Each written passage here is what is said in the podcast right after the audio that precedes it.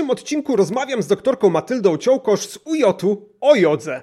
Nasza rozmowa jest dość swobodna, co w nielicznych miejscach sprawiło, że pewne wątki zostawiliśmy bez komentarza jako zrozumiałe lub podawaliśmy o nich informacje nie dość precyzyjnie. Jeśli w trakcie słuchania tego podcastu poczujecie, że nie do końca łapiecie o czym mówimy lub chcecie się dowiedzieć więcej na poruszane tematy, zapraszamy na YouTube'owy kanał podcastu religioznawczego. Tam, w trakcie naszej rozmowy, w kilku miejscach na ekranie pojawiają się tekstowe komentarze objaśniające niektóre wątki lub precyzujące je. Zapraszam do wysłuchania wywiadu. Witajcie. Dzisiaj moją gościnią jest doktorka Matylda Ciągosz, która jest e, doktorką religioznawstwa, pracującą w Instytucie Religioznawstwa Uniwersytetu Jagiellońskiego i która mm, specjalizuje się między innymi w tematyce jogi. I jodze poświęciła swoją ostatnią książkę, Finkiki Nasana, którą miałem przyjemność, e, z którą miałem przyjemność się zapoznać. No i dzisiaj porozmawiamy sobie o jodze. Dzień dobry. Dzień dobry.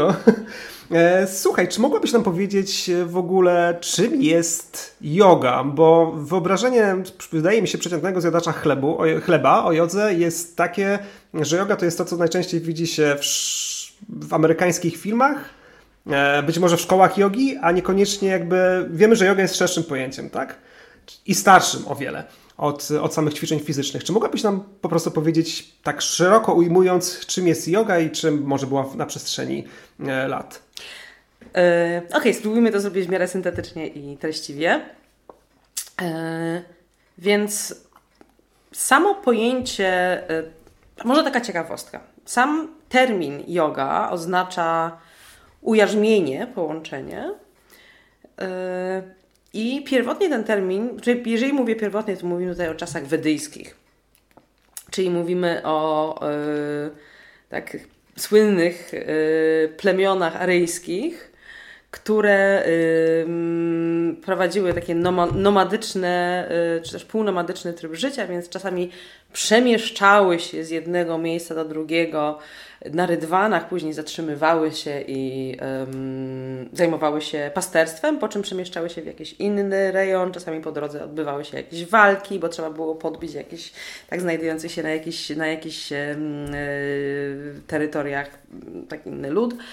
E, w każdym razie mm, te plemiona, właśnie one się przemieszczały rydwanami, do których to rydwanów trzeba było zaprzęgać zwierzęta, zaprzęgać mhm. konie i y, ten termin y, yoga związany był z zaprzęganiem właśnie zwierzęcia do pojazdu.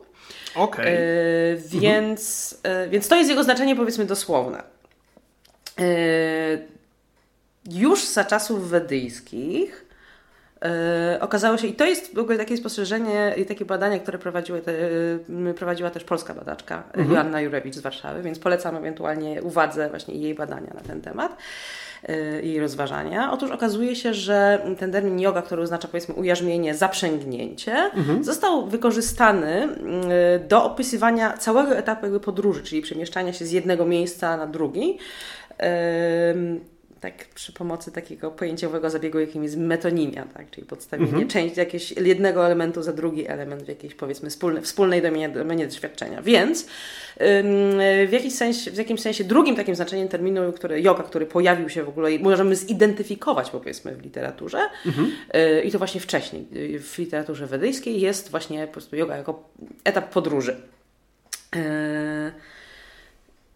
więc to są te um, takie znaczenia, które jeszcze nie mają nic wspólnego z jakąś jakimkolwiek formą praktyki um, tak y, duchowej, czy jakkolwiek moglibyśmy mhm. dzisiaj myśleć, w jakich terminach moglibyśmy dzisiaj myśleć o jodze. Y, pierwszy raz taki techniczny termin, y, yoga jako taki termin odnoszący się do pewnej techniki, techniki koncentracji, pojawia się mm, w okolicach III wieku przed naszą erą i mhm. sformułowanie jest takie, że yoga jest jakby um, utrzymywaniem y, zmysłów, stabilnym utrzymywaniem zmysłów, czyli jakby utrzymywaniem zmysłów stabilnymi, o. Mhm. Um, więc pojawia się ta pierwsza sugestia, że yoga jest jakimś sposobem na właśnie na kontrolę naszych procesów poznawczych. Tak? Okay. W tym momencie jakby właśnie to powściągnięcie zmysłów. I od tego czasu rzeczywiście widzimy już w literaturze różne wzmianki o tym, że właśnie y, ten termin jest y, w jakiś sposób wiązany z jakimiś praktykami, nazwijmy to szeroko medytacyjnymi, mhm. które są związane z kontrolą zmysłów, kontrolą też później powiedzmy umysłu. No i taką oczywiście najbardziej um, prototypową dzisiaj definicję jogi, najbardziej znaną powiedzmy w świadku, yy, proponuje yy, Patanjali. Mhm autor traktatatu o jodze, który powstał mniej więcej w IV-V wieku naszej ery. Mhm. I tam mówi się o tym, że yoga jest ym, zatrzymaniem poruszeń świadomości. Mhm. E, przy czym to oczywiście jest dość takim ogólnym terminem, teraz nie wchodząc w szczegóły, że mamy generalnie taki pomysł, że rzeczywiście nasze procesy poznawcze muszą być w jakiś sposób powściągnięte, ujarzmione, powstrzymane, skontenerowane. Mhm. E, no i e, z jeszcze w sumie przed czasami Patanjalego pojawiały się wzmianki o tym, że istnieją pewne techniki żeby do, do robienia tego. Tak? Okay. Są to techniki związane z um, przede wszystkim kontrolą oddechu, kontrolą oddychania, powstrzymywaniem oddechu, ale też właśnie kontrolą, za pośrednictwem oddechu, jakby kontrolą procesów mentalnych. Rozumiem. Mhm. I yy, u Tandzielego y, pojawia się pierwsza wzmianka o tym, że żeby właśnie odpowiednio te techniki kontroli oddechu i później techniki medytacyjne, medytacyjne aplikować, należy wcześniej przyjąć pewną stabilną i wygodną pozycję. I tą okay. pozycją jest asana. Y, no i y, właśnie, jakby to, ta sama wzmianka Patandzielego o asanie jakby otwiera cały nowy, po, powiedzmy całą przestrzeń dla połączenia koncepcji jogi z takimi praktykami właśnie powiedzmy fizycznymi, mhm. nastawionymi nawet na, na, bardziej na pozycję ciała, praktykę różnych po, tak, pozycji ciała. Powiedzmy sobie słuchacze, którzy może niekoniecznie wiedzą wszyscy, nie mhm. każdy praktykuje tą też hatha mhm. jogę, czym jest asana e, no w rozumieniu Patanjalego, bo rozumiem, że to później trochę ten zakres mhm. pojęciowy się zmienia w różnych szkołach, tak? Tak, więc yy, wedle Patanjalego asana jest po prostu... Yy, Stabilną i wygodną pozycją, yy, którą osiąga się przez rozluźnienie wysiłku bądź skupienie na nieskończoności. Yy, I yy, Patanjali oprócz tego wymienia yy, kilkanaście pozycji. To są wszystko pozycje siedzące. Mhm. I później jest wzmianka o tym, że dopiero y, przyjąwszy tą pozycję, można zacząć praktykować pranayamy, czyli właśnie te techniki kontroli oddechu. Mhm. Więc y, właśnie u Patanjalego y, asana jest nie mogę się zdecydować, czy mówić asana, czy mówić po polsku asana. Każdy nie, no to, to jest słowo, które funkcjonuje w polskim języku, języku i mówi się po prostu z polskim akcentem, asana. Mhm. E, w każdym razie... A jak się mówi prawidłowo? E, to znaczy, to jest długie A, tak jak tu widać na, na tak dokładce mojej książki, czyli to byłoby jakby, akcent byłby na pierwszą sylabę, asana. W sanskrycie? Okay. Tak. No natomiast, natomiast tak jak mówię, słowo jest spolszczone, tak, więc tak, mówienie tak. asana jest zupełnie, w sumie to jest trochę z mojej strony pretensjonalne, jeżeli zaczynam akcentować pierwszą sylabę, ale w każdym razie ale proszę tak robić, bo to, tak. to wydaje mi się, że to akurat daje ciekawego ducha. Czy to myślę, że to wynika z tego, że właśnie ostatnio dużo mówiłam na ten temat po angielsku, tam jednak często jednak się stosuje te oryginalne wymowy Aha. w takim środowisku, powiedzmy, ludzi gdzieś tam operujących sanskrytem. No w każdym razie, y, wracając do, do tematu, u Patanjalego, mhm. czyli tegoż właśnie autora z IV-V wieku, y, który y, tak notabene znany, być może to samo nazwisko dla niektórych, tak ze słuchaczy może nie być samo imię może nie być dla niektórych słuchaczy w pełni yy, jakieś tam yy, znane, natomiast jest to osoba, która jest utożsamiana z autorstwem tak zwanych yoga sutr. Tak? Mhm. Yoga sutry być może też jest znany większej, większej liczbie odbiorców. Współcześnie już wiadomo, że yoga sutry tak naprawdę są tylko wyekstrahowaną częścią większego traktatu Patanjalego, mhm. e, Patanjala Yoga Siastry, no ale w każdym razie, czyli to, to, jest, to jest jedna z tych najbardziej znanych postaci, do których się nawiązuje, jak się mówi o jodze. Ten większy traktat, rozumiem, to jest zaginione, tak? Czy, e, czy, nie, nie, nie, nie, nie jest absolutnie, nie, absolutnie nie jest zaginiony. Okay. Rzecz jest w tym, że po prostu traktat polega, znaczy jest skonstruowany w taki sposób, że są sutry, czyli takie krótkie yy, hasło, hasła, mhm które są poprzecinane komentarzami wyjaśniającymi, rozwijającymi. Czyli okay. jest trochę jakby jak mamy takiego bullet point, który coś mówi, po czym jest komentarz do tego, do tego bullet pointu rozwijający temat, po czym jest następny bullet, bullet point, który nawiązuje do tego poprzedniego notabene, ale jest taką właśnie skrótową formułką i do tego jest rozwinięcie. No i okay. na przestrzeni wieków doszło do tego, że te dwie części zostały od siebie oddzielone. Zaczęto, przypisano w ogóle autorstwo komentarzy innemu autorowi, na pewnym etapie nawet zaczęto publikować po prostu same sutry bez tego komentarza. No i współcześnie ten tekst stał się takim właśnie trochę zbiorem aforyzmu wojowy. Natomiast jakby właśnie badacze wskazują, znaczy badacze, jeden badacz, który sformułował tą rewolucyjną tezę, mhm. teorię, bo ona jest dobrze już, już, już poparta, stwierdził właśnie, że pierwotnie po prostu ten tekst był napisany łącznie. Notabene akurat polscy y, odbiorcy mają dostęp do traktatu w tej pierwotnej formie, dlatego że y, chyba w 1979 roku opublikowane tłumaczenie Leona Cyborana, y, tak, jedyne takie, chyba mi wiadomo w całości, bezpośrednio z sanskrytu na polski tłumaczenie jest właśnie tłumaczeniem sutr z komentarzem. Więc okay. ono, więc jakby ten komentarz jest odznany od bardzo dawna, tylko po prostu tą rewolucją, tak? Rozumiem. Niedawno jest stwierdzenie, że to napisała jedna osoba. Okej. Okay. I że to jest właściwy tekst, a reszta to są skróty, tak? Że tak, znaczy, są skrótami. Są, od... Znaczy mhm. skrótami. To jest taka specyficzna. Yy, yy, to jest taka specyficzna formuła, czyli powiedzmy, że mamy pewien, znaczy najbardziej, najfajniej porównywać jest, jest yy, sutry, mm, for, sutry jako gatunek literacki do właśnie takich ja wiem, notatek z wykładu, czy okay. prezentacji w PowerPoincie do wykładu, dobrze zrobionej prezentacji w PowerPoincie. Ym, czyli y, to są po prostu y, takie hasłowe informacje, które same w sobie jakby są niekompletne, natomiast my wiemy, do czego się odnoszą.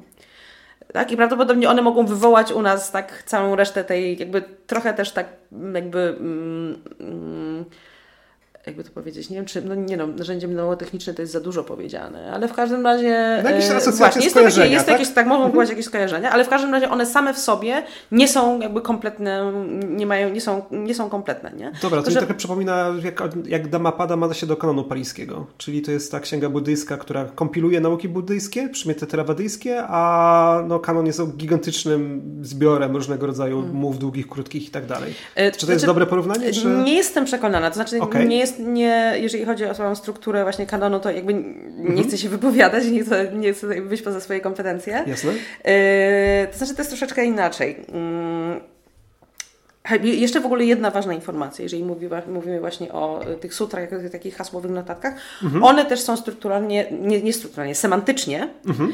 y, połączone y, ze sobą nawzajem. W takim sensie, że one mają sens tylko w całości. Okay. Może być tak, że na przykład jedna sutra będzie się odwoływała do poprzedniej jakimś takim po prostu tak zaimkiem, że, że jakimś po prostu zwrotem, że, bo, że tam, ta, tak... Mm, w każdym razie przy pomocy różnych narzędzi językowych Jasne. odnosi się do jakiejś wcześniejszej sutry, więc to, w ogóle tak sam termin sutra oznacza nić, więc jakby jest, idea okay. jest taka, że te krótkie hasła są ze sobą rzeczywiście powiązane znaczeniowo, nie? One mhm. tworzą jedną całość, natomiast właśnie to nie jest e, całość e, kompletna, stąd właśnie potrzeba, e, mm, jeżeli chcemy przekazać pewien system, tak, mhm. to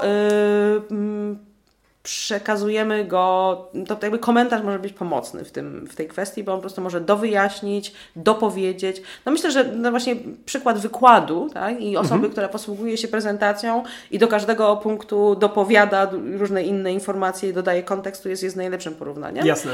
Jest jeszcze jedna kwestia, jeżeli chodzi właśnie o komentarze, to y, Tutaj mamy też do czynienia z taką specyficzną formę y, w kulturze sanskryckiej, tak, tej intelektualnej, powiedzmy, debaty.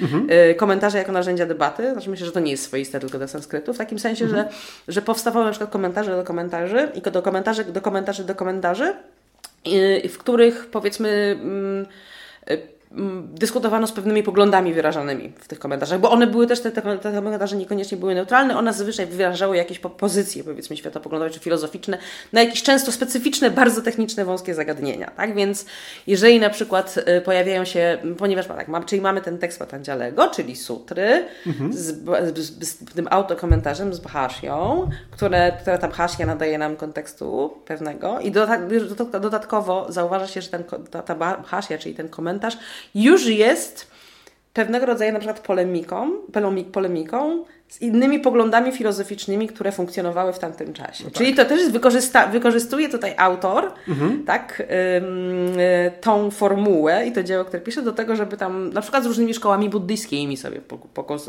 po, po debatować, debatować. Yy, czyli jest to, taki, jest to no. takie tak, trochę tak, trochę pocisnąć. Jest to też takie trochę coś podobnego powiedzmy do współczesnej literatury akademickiej. Nie? Mhm. Więc później się okazuje, że kilka wieków później y, jakiś inny przedstawiciel innej w ogóle szkoły filozoficznej zaczyna i pisze komentarz do tegoż właśnie już istniejącego komentarza, po to, żeby właśnie zweryfikować pewne pozycje filozoficzne. Więc yy, tak to trochę wygląda.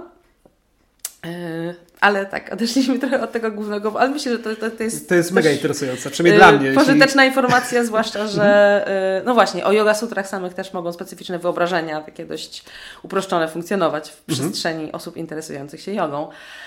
W każdym razie wracając do, do koncepcji asany, mhm. więc sam Patanjali, właśnie o asanie, czy też Patanjali cały problem z akcentowaniem. O asanie mm, mówi tylko tyle, tak? że jest to ta stabilna, wygodna pozycja, którą się osiąga przez rozluźnienie wysiłku bądź połączenie z nieskończonością. I że może to być na przykład w komentarzu właśnie mamy informacje z wyliczonymi tam 13 różnymi pozycjami mhm. i to są wszystkie, wszystko y, siedzące pozycje ciała. Ewidentnie czasami to po prostu yy, wiemy, że są siedzące, na przykład, na przykład, że one są znane z późniejszej literatury, takie jak na przykład Padmasana, czyli pozycja lotosu, taka chyba mhm. najbardziej ikoniczna. Czasami po prostu one się nazywają Nishadana, czyli jakby, zresztą asana, tak naprawdę sam termin asana też znaczy siedzenie. Okej. Okay. Mm. tak jeszcze, mm, no więc robiąc krok wstecz, to powiedz mi na ile są w ogóle prawdopodobne te teorie, że pewne techniki jogiczne, te pierwsze właśnie początkowe, jako te techniki no, połączenia z absolutem i tak dalej, mm. są przedaryjskie. No bo mamy jakąś tam koncepcję protosiwy, tak, mm. namalowaną, gdzie też jest, e, siedzi jakieś bóstwo, bo nie wiemy, mm. mówimy protosiwa, ale tak naprawdę mm. nie mamy zielonego pojęcia, co to mm. było, tak? I wokół niego są, krążą różnego zwierzęta, co do tego można mm. mnóstwo interpretacji do, dorzucić i wiem, że niektórzy badacze mówią, że no to jest proto-yoga. Mm. E, znaczy to chyba już no. jest dość, dość archaiczna e, hipoteza okay. i nie wiem, czy jeszcze dzisiaj funkcjonuje, są jacyś badacze, którzy się tego trzymają uparcie, mm -hmm. ale absolutnie nie ma, nie ma podstaw, żeby tak w ogóle uważać, że to Jasne. jest proto-yoga. Jest to, znaczy no jest to pozycja, osoba w pozycji mm, takiej mm, ku, trochę bardziej kucznej w zasadzie chyba, kuczno mhm. siedzącej, coś pomiędzy, osoba, postać. I yy, prawdopodobnie jest wysoce prawdopodobne, że w samej tej, znaczy nie ma żadnej informacji, która by wskazywała, że ona na przykład medytuje. Dokładnie. Po prostu siedzi otoczona zwierzęta, zwierzętami, być może rzeczywiście jest jakiś pan zwierząt, albo w ogóle mhm. nieokreślonej płci tak naprawdę tak bóstwo zwierząt. No tak, bo już mamy taki odpowiednik Potniateiron, który teoretycznie można zapatrzeć, że są pewne rzeczy podobne wyobrażenie do wyobrażeń greckich mhm. i tak dalej, i tak no, dalej. W każdym razie, no niby ten, no. niektóre były koncepcje, że ta, ta postać akurat z tych pie, pieczęci z Doliny Indusu jest yy, i tyfaliczna, ale też nie wiem na ile. O kurczę. No ale w każdym razie, no jest to być może rzeczywiście okay, wizerunek jakiegoś... Tak, zgadza, aha, tak, no tak, okej. Okay. że y, w każdym razie nie ma, nic, nic nie wskazuje na to, że ta postać w jakikolwiek sposób tak medytuje. Siedzi w pozycji, która tak naprawdę y, mm, być może jest bardzo, znaczy prawdopodobnie wcale nie jest niezwykłą pozycją. Jest, mhm. jest pozycją, którą, no nie wiem, no... Jak się nie ma krzesła, to jakoś trzeba to siedzieć, jakoś tak? trzeba siedzieć i tak niektórzy na przykład będą y, robić bardzo takie anachroniczne porównanie, mówiąc, że współcześnie w Indiach szewcy tak siedzą, jak naprawiają buty. Mhm. ale, y, ale w każdym razie, no, tak, to są takie dość, to są bardzo stare teorie gdzieś tam z XX wieku, z połowy XX wieku w najgorszym razie i one no, niestety y, nie, nie są w stanie przetrwać tak naukowej mhm. krytyki. Y, a tak jak mówię, w ogóle same, czy samo w ogóle koncepcja jakichś technik medytacyjnych y, pojawia się w, gdzieś w okolicach połowy pierwszego tysiąclecia przed naszą erą na pewno. Mhm. Gdzieś tam w pierwszym tysiącleciu przed naszą erą na pewno te techniki już funkcjonowały. Jogą zostaje to nazwane, tak jak mówię, po raz pierwszy w, trzeciej wie, w trzecim wieku przed naszą erą. Mhm. Więc dopiero kiedy, w ogóle wtedy, kiedy taka nazwa zostaje w ogóle użyta, wtedy dopiero moim zdaniem można mówić o jodze. Tak? Wcześniej możemy oczywiście. mówić o zjawiskach, które powstały, do, prowadziły do jej powstania. Okay. Nic nie wskazuje na to, że, że ta postać tego tak y, bóstwa rogatego przyczyniła się do rozwinięcia y, tak y, w jakiś sposób tak prowadziła do rozwinięcia się tych praktyk.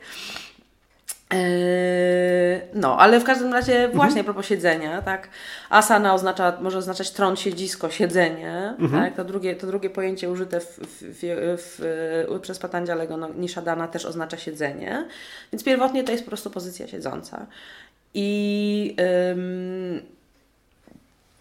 wcześniej z, zapytałeś o Hatha Yoga i zaczęliśmy rozmawiać o tej, o, o, o znaczy jeszcze nie zaczęliśmy rozmawiać, tak. ale, ale wspomniałeś właśnie o tym zjawisku. Mhm. I właśnie Hatha Yoga jest takim zjawiskiem, które zaczęło się rozwijać już od, powiedzmy od XI wieku naszej okay. ery.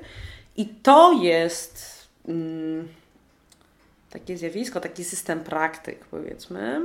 Mm, nie wiem, czy tradycja nie jest nadużyciem, ale powiedzmy, że system praktyk, y, który stopniowo zaczął się rozwijać w kierunku tak, że jego rozwój doprowadził do tego, że jako asany zaczęły być traktowane pozycje inne niż tylko siedzenie na różne sposoby, na różne sposoby poskładanymi nogami. Mhm. Mm, więc no, mm, ponad pół tysiąca lat później i tak notabene, jeżeli chodzi właśnie o, tą, y, o te techniki związane z hatha jogą, yy, to asany były jedn, to, są to jest jedna powiedzmy z technik mhm. postulowana przez ten szereg tekstów właśnie poświęconych Hatha Jodze, które, których było na przestrzeni tam powiedzmy dziewięciu wieków dość sporo, mhm. nie dziewięciu, siedmiu wieków dość sporo. Um, one zmieniają też różne inne techniki. E, mudry, bandchy. Yy... Może to tłumaczmy te pojęcia. Te mudry to rozumiem, że są ułożenia rąk. Nie, tak, akurat, akurat nie, nie w tym kontekście. Okej, okay, to tym bardziej musisz mnie to wprowadzić, bo jak widzisz, sama mam braki. Zaczynam się rozgadywać o wszystkim.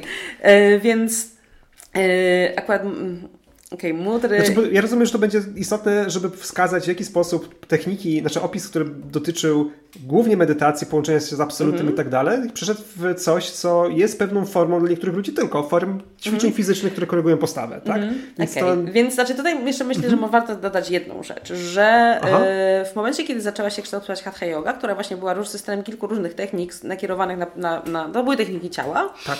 I ona zaczęła być traktowana, traktowana jako y, przygotowanie do praktyk medytacyjnych Aha. i też jakby mm, czyli niekoniecznie coś alternatywnego, tak? Niekoniecznie mhm. coś innego, czyli yy, jakby pewna technika, która pozwalała na, na yy, tak, utrzymanie zdrowia, długowieczności, ewentualnie kultywowanie pewnych mocy, yy, które jednym jakby jednym z i, i mogła być po prostu w jakimś sensie, bo powiedzmy, że prerekwizytem do późniejszej, właśnie do późniejszych praktyk o charakterze wglądu medytacyjnego. Mhm. Czyli to było e... przygotowanie, tak? Pod medytację. Mm, trochę, mm, trochę tak. tak. Dobrze znaczy, rozumiem? Tak, między innymi, bo też mhm. y... myślę, że tak, tak naj, najlepiej wyjaśnić to w ten sposób. E, no i rzeczywiście w tym momencie e, mm, pojawiło się takie przekonanie właśnie, że pozycje, e, między innymi praktyka pozycji jogicznych ma pewne szczególne efekty. Tak? Mhm. Powiedzmy mm, mm, dobroczynne. Tak. I jednocześnie wygląda na to, że to stała się jakaś taka przestrzeń do eksperymentowania i wprowadzania innych, innych pozycji niż tylko różnego rodzaju siady. Yy, więc na przykład pierwszymi pozycjami niesiedzącymi, które są wymieniane w tych tekstach poświęconych HTJ, są pozycje balansowe, czyli takie, w których ciało w jakiś sposób podnosimy na samych rękach. Okay. Na przykład mm, pozycja koguta, czyli kukutasana, polega na tym, że siadając w lotosie wkładamy jakby ręce między nogi i unosimy się na rękach, te nogi splecione w lotosie mm -hmm. podnosząc. Nie? Drugą pozycją jest Majorasana, to jest taka pozycja, którą kiedyś robił na jakichś social mediach Justin Trudeau, więc może jest znana szerszemu odbiorcy, w którym podkłada się, jakby robi się takiego planka, mhm. ale w ten sposób, że ma się brzuch na łokciach, a ręce leżą na podłodze. Yy, więc, czy na ziemi. Więc pierwsze pozycje właśnie inne niż pozycje stojące, były to różnego rodzaju pozycje balansowe. Yy, mhm. Nie, przepraszam, inne niż pozycje, niż te siady tak, mhm. medytacyjne, to były pozycje balansowe. Yy, no i w każdym razie zaczęły tam się pojawiać jakieś takie różne jakby mm, ewidentnie eksperymenty z tym, w jakiej pozycji ciała można tak mm, poukładać. Jest jeszcze jeden dość istotny czynnik, jeżeli chodzi o wpływ na właśnie na ten rozwój, powiedzmy, pozycji jogicznych, mianowicie tradycja ascetyczna. Tradycja mhm. ascetyczna, która gdzieś tam datuje się, powiedzmy, od jeszcze połowy pierwszego wieku przed naszą erą. Tak mhm. Tak wiadomo, że y, pewni asceci właśnie stosowali takie różne, powiedzmy, posturalne umartwienia. Tak? Mhm. Y, one na pewno dobrze są znane z tradycji dżinijskich, zresztą mhm. od, opisywanych przez buddystów, tak? Czyli na przykład często znamy niektóre te, te techniki właśnie umartwiania się, dlatego że krytykują je buddyści w, kan- Tak, w kanonie tak, tak, tak, palijskim, tak, tak. nie? Więc dzięki temu, dzięki temu w ogóle mamy do nich dostęp.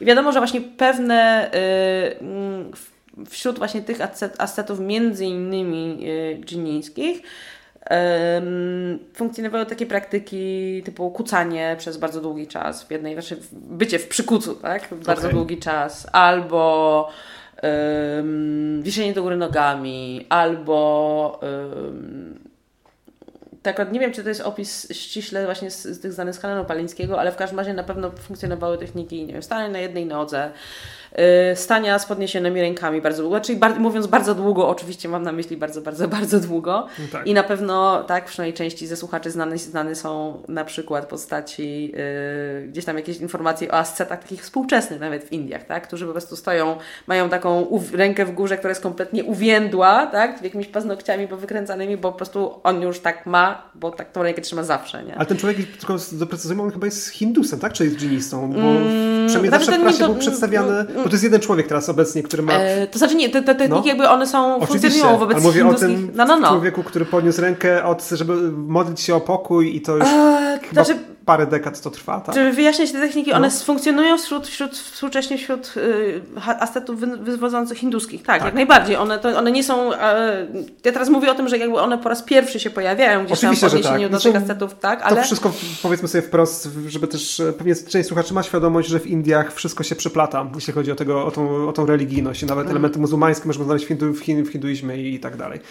Więc E, Tak, no ale w każdym razie tak, jakby, mm, bo tutaj zrobiłam taki przeogromny skok, tak, od tych Tak. pierwszych wzmianek o tych, o tych technikach po współczesność. No w każdym razie mm, e, rzecz jest w tym, że ta idea umartwiania ciała przez trwania bardzo długo w jed- w jednej pozycji już funkcjonowała dawno, tak, kiedy mm, kiedy rozwijała się hatha yoga i wiele wskazuje na to, e, że pewne właśnie praktyki takie ascetyczne e, zostały też wchłonięte jako, jako asany.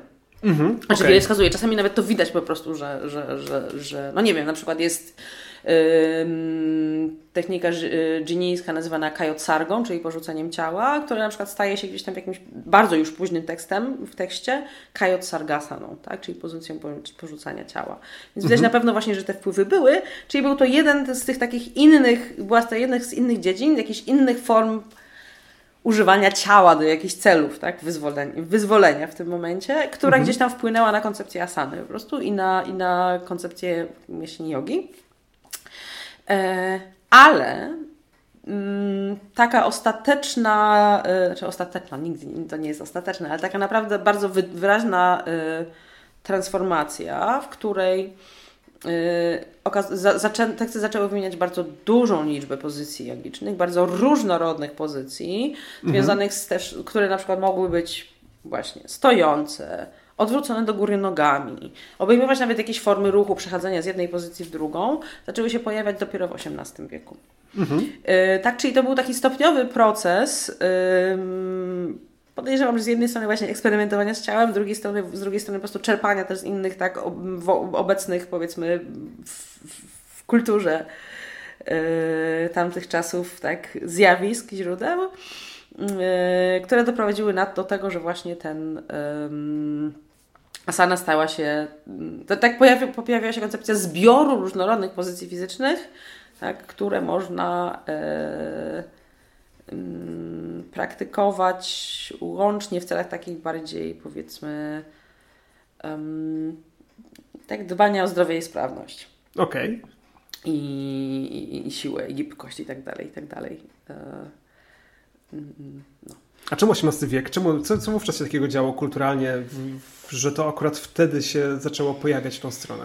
Mm, powiem szczerze, nie jestem, nie jestem za bardzo w stanie odpowiedzieć na, na to pytanie, dlaczego akurat wtedy. Chyba jeszcze nie mamy tych odpowiedzi, o dziękuję. Em, to znaczy, y, no tak, to znaczy przede wszystkim był to proces, tak? To jest też nie, tak, niekoniecznie tak, że w tym XVIII wieku nastąpił pewien taki radykalny, czy nie no, trochę nastąpił.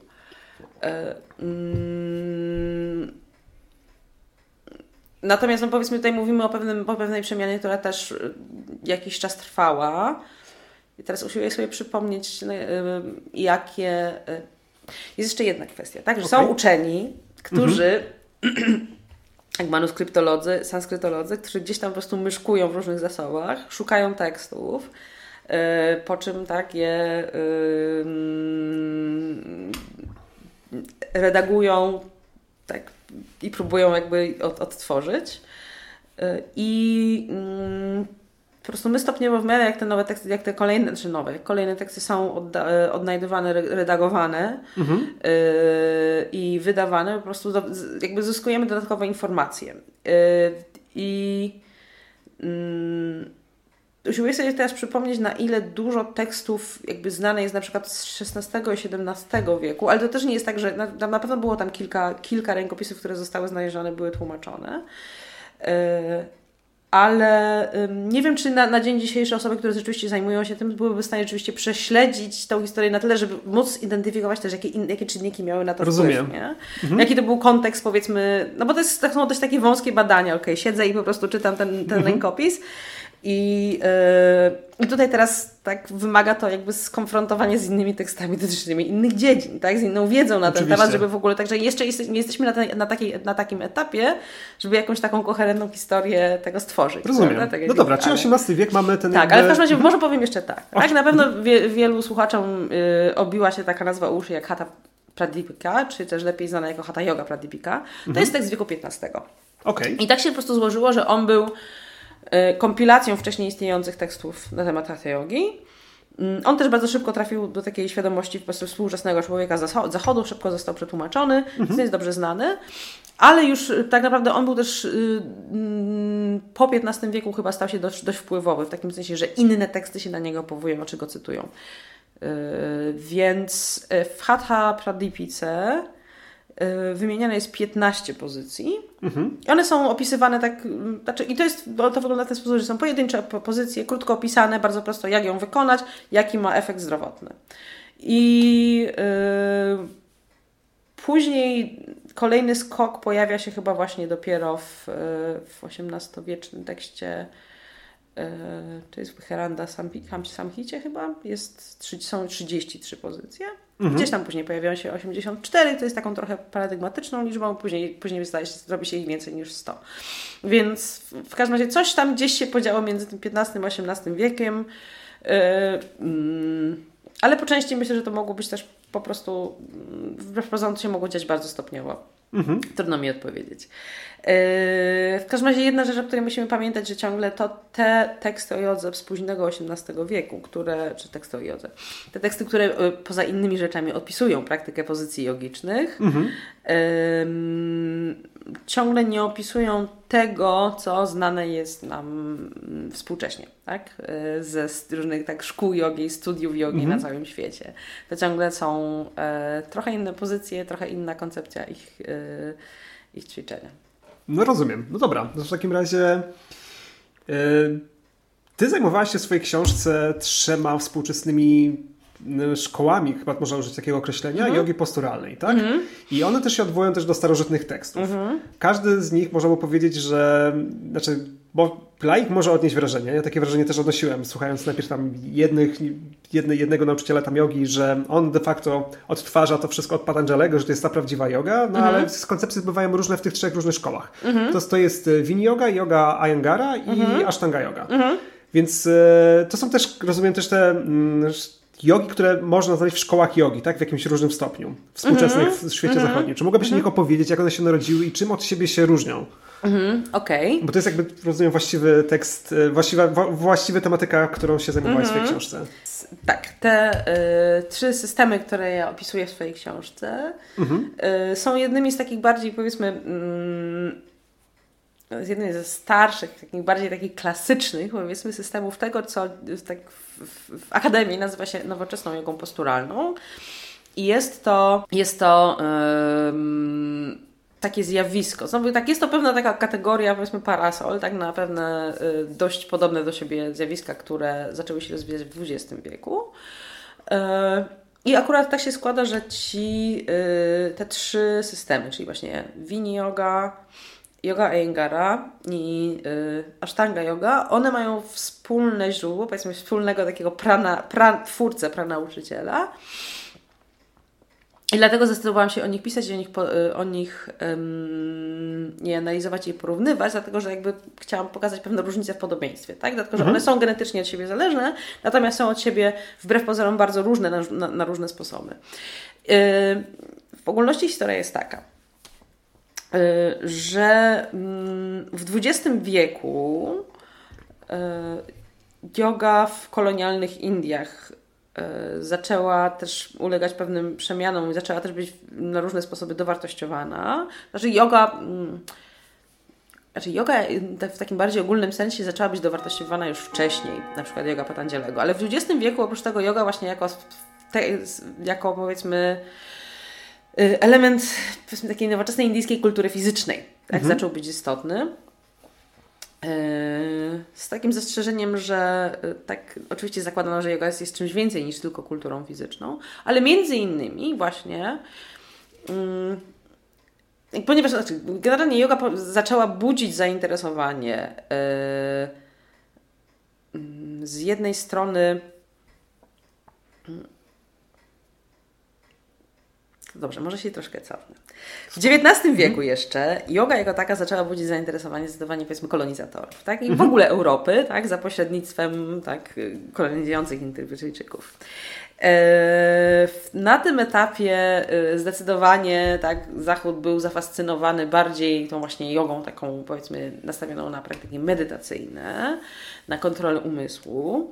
E, natomiast na przykład hatha yoga była y, traktowana y, z dość dużą niechęcią, nieufnością jako powiedzmy taka no jednak pewna technika gorszego sortu. I to wyobrażenie y, taka mm, trochę nie do końca tak y, pasujące chyba do ówczesnej moralności, bo to wyglądało się, wydawało się jakieś takie brudne i nieczyste. Okej. Okay.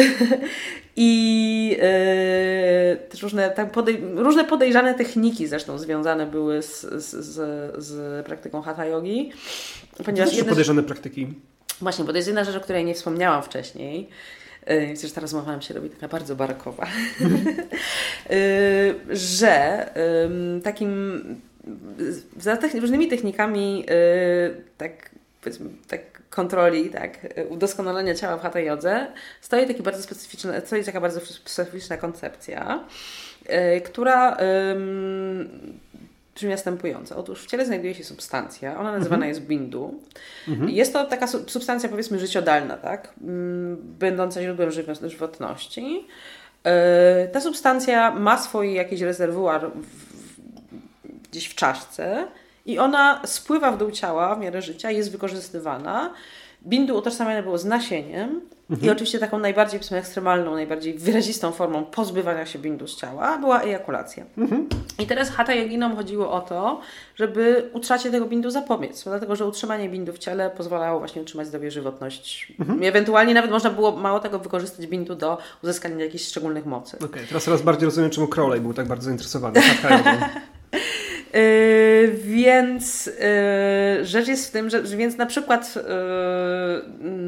wśród technik, jeżeli chodzi o no bo i dużo technik y, mhm. pracy z bindu tak naprawdę wykorzystuje właśnie tego jakby zapobiegania utracie bindu, wykorzystywało techniki oddechowe. Czyli po prostu chodziło, mhm. idea była taka trochę taki hydrauliczny model, tak, mhm. że to bindu porusza się y, tak centralnymi kanałami ciała, i można po prostu kontrolując tchnienia życiowe, wypchnąć to bindu centralnym kanałem ciała, czyli suszumną z powrotem do głowy. Mhm. I to jest takie, no, mm, model y, jakby z takiego zdroworozsądkowego, tak nienaukowego zupełnie, tak nie, nie mającego gdzieś anatomię, punktu widzenia ma to sens.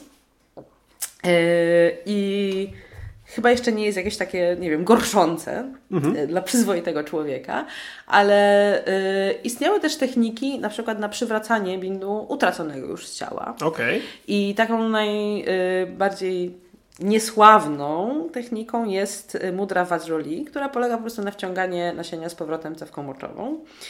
Yy, I to Podobno nie jest, znaczy to, to nie jest tylko miejska legenda, to się da zrobić. Okej. Okay. Co prawda używa... Myślałem, że powiesz coś o spermofagii, ale to rozumiem, że to zupełnie inna... Yy, to, to, to, to, inny kontekst trochę, no. ale, ale w każdym razie, mm, a więc mm, tak jeżeli pojawiają się, w, tak przy tłumaczeniu tekstów okazuje się, że pojawiają się typu, te, tego typu zmianka o tego typu praktykach, yy, a na przykład informacje na temat tego rodzaju technik z pierwszych tłumaczeń na angielski mhm. Hatha Pradipiki były po prostu, no, po prostu zostały ocenzurowane po prostu, no bo stwierdzono, że to się absolutnie nie mieści. w moralności w wiktoriańskiej, tak? Więc to jest jedna rzecz, po prostu opisywano no. takie, takie zupełnie outrageous rzeczy, jakby mm, no tak, no, no nie, no nieprzyzwoite w ogóle. No, to jest jedna rzecz. Druga rzecz jest taka, że w, w tamtym czasie wizerunek Hatha Yogina był bardzo niekorzy nie, niekorzystny, ponieważ mhm. kolejna długa historia do rozpakowania. E, mhm. Więc doszło do tego mm, różnym tak ze względu na różną, tak szereg, na szereg wydarzeń, że tam bodajże od XVI czy na pewno od XVII wieku astetyczne, takie astetyczne zakony w których zakonach też praktykowano hatha jogę, zaczęły się organizować w bandy najemców.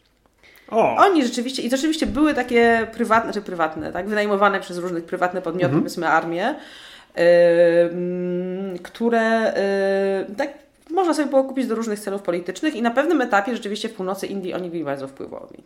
W takim okay. sensie, że naprawdę mm, tak, jeżeli ktoś chciał zostać władcą, władcą jakiegoś tam lokalnego tak, yy, państewka, to bywa, bywało tak, że po prostu mogli być pomocni tak, w tej, w tej, w tej I materii. Oni jako wojska najemne funkcjonowali? Tak, to, znaczy, okay. tak. My, to, to wykorzystywano bardziej, no? tak, w pewnym momencie nawet na przykład w jakichś potyczkach z kampanią wschodnioindyjską. Wschodnioindyjską. Wow.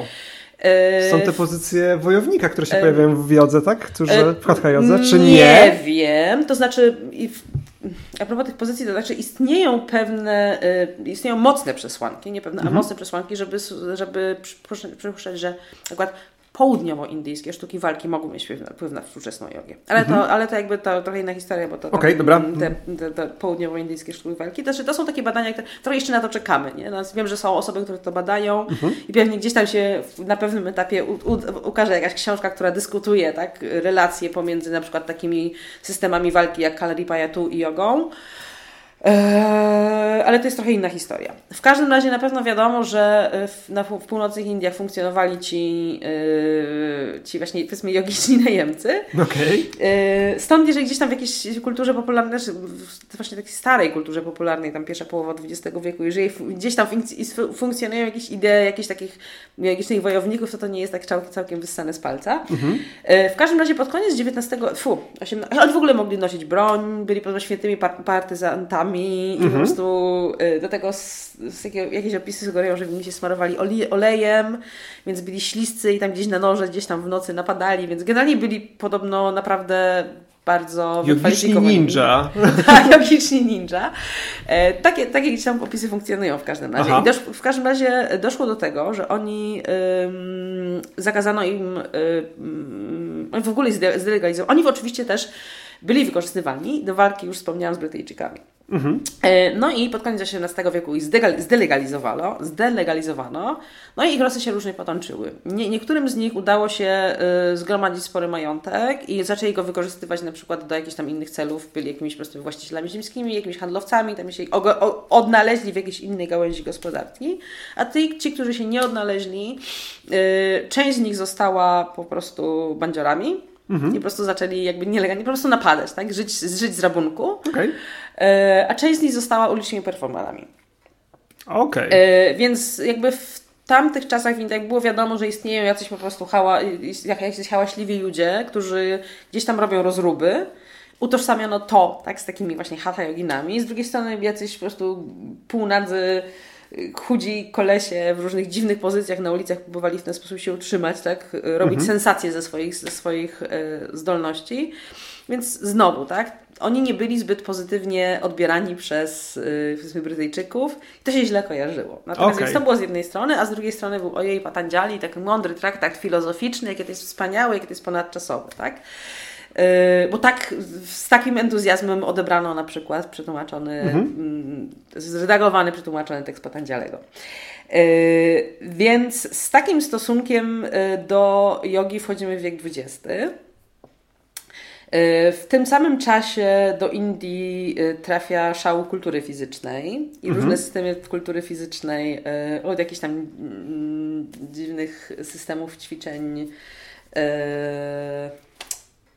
Perling był taki szwedzki, yy, szwedzki wynalazca gimnastyki, gdzieś tam ta gimnastyka linga trzeba trafiła jakoś do Indii, poprzez po prostu bod, pierwszych bodybuilderów, poprzez yy, Mm, jakieś inne takie koncepcje po prostu, po prostu powiedzmy rozwija, rozwoju ciała i ducha zapośredniczone przez YMCA, które też w Indiach funkcjonowało, więc zaczęła się pojawiać ta koncepcja tak kultura fizyczna, tak zdrowe ciele, zdrowy duch i tak dalej, więc ten nurt zaczął się rozwijać i on oczywiście też dotarł y, do um, oczywiście tak był kultywowany przez tak białych w Indiach, był kultywowany przez po prostu tą, powiedzmy, że y, indyjską gdzieś tam inteligencję, która dbała o rozwój fizyczny swoich mhm. na przykład młodzieży, ale z trzeciej strony, yy, jakby tak warstwa uciśniona też zaczęła przejmować tę koncepcję. Nie? Po prostu jak my się jako naród, tak uciemiężony przez, mhm. przez Brytyjczyków, weźmiemy w kupę mhm. i zaczniemy, zaczniemy dbać o nasze tak, zbiorowe, narodowe ciało, to coś mhm. ugramy tak, tej walce, jesteśmy w stanie się wyzwolić. Więc rzeczywiście zaczęło się po, pojawiać taka, takie połączenie koncepcji yy, yy, sprawności fizycznej z ówczesnym nacjonalizmem. Okay. E, również w Indiach. I tutaj mówimy o kulturze fizycznej w szerszym, w szerszym sensie, ale yoga też stała się w jakiś sposób z tego elementem.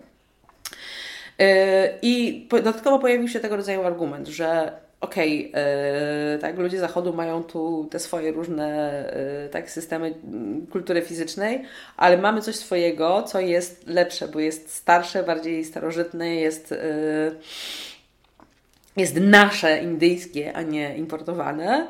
Yy, I dodatkowo, dodatkowo jest czymś więcej, tak, niż tylko, yy, niż tylko ćwiczeniami fizycznymi. I, i w, w, tym momencie po prostu zaczęto, więc z różnych stron yoga zaczęła być, też yoga taka bardziej rozumiana w sposób bardziej właśnie praktyk, praktyk fizycznych, zaczęła być dowartościowywana.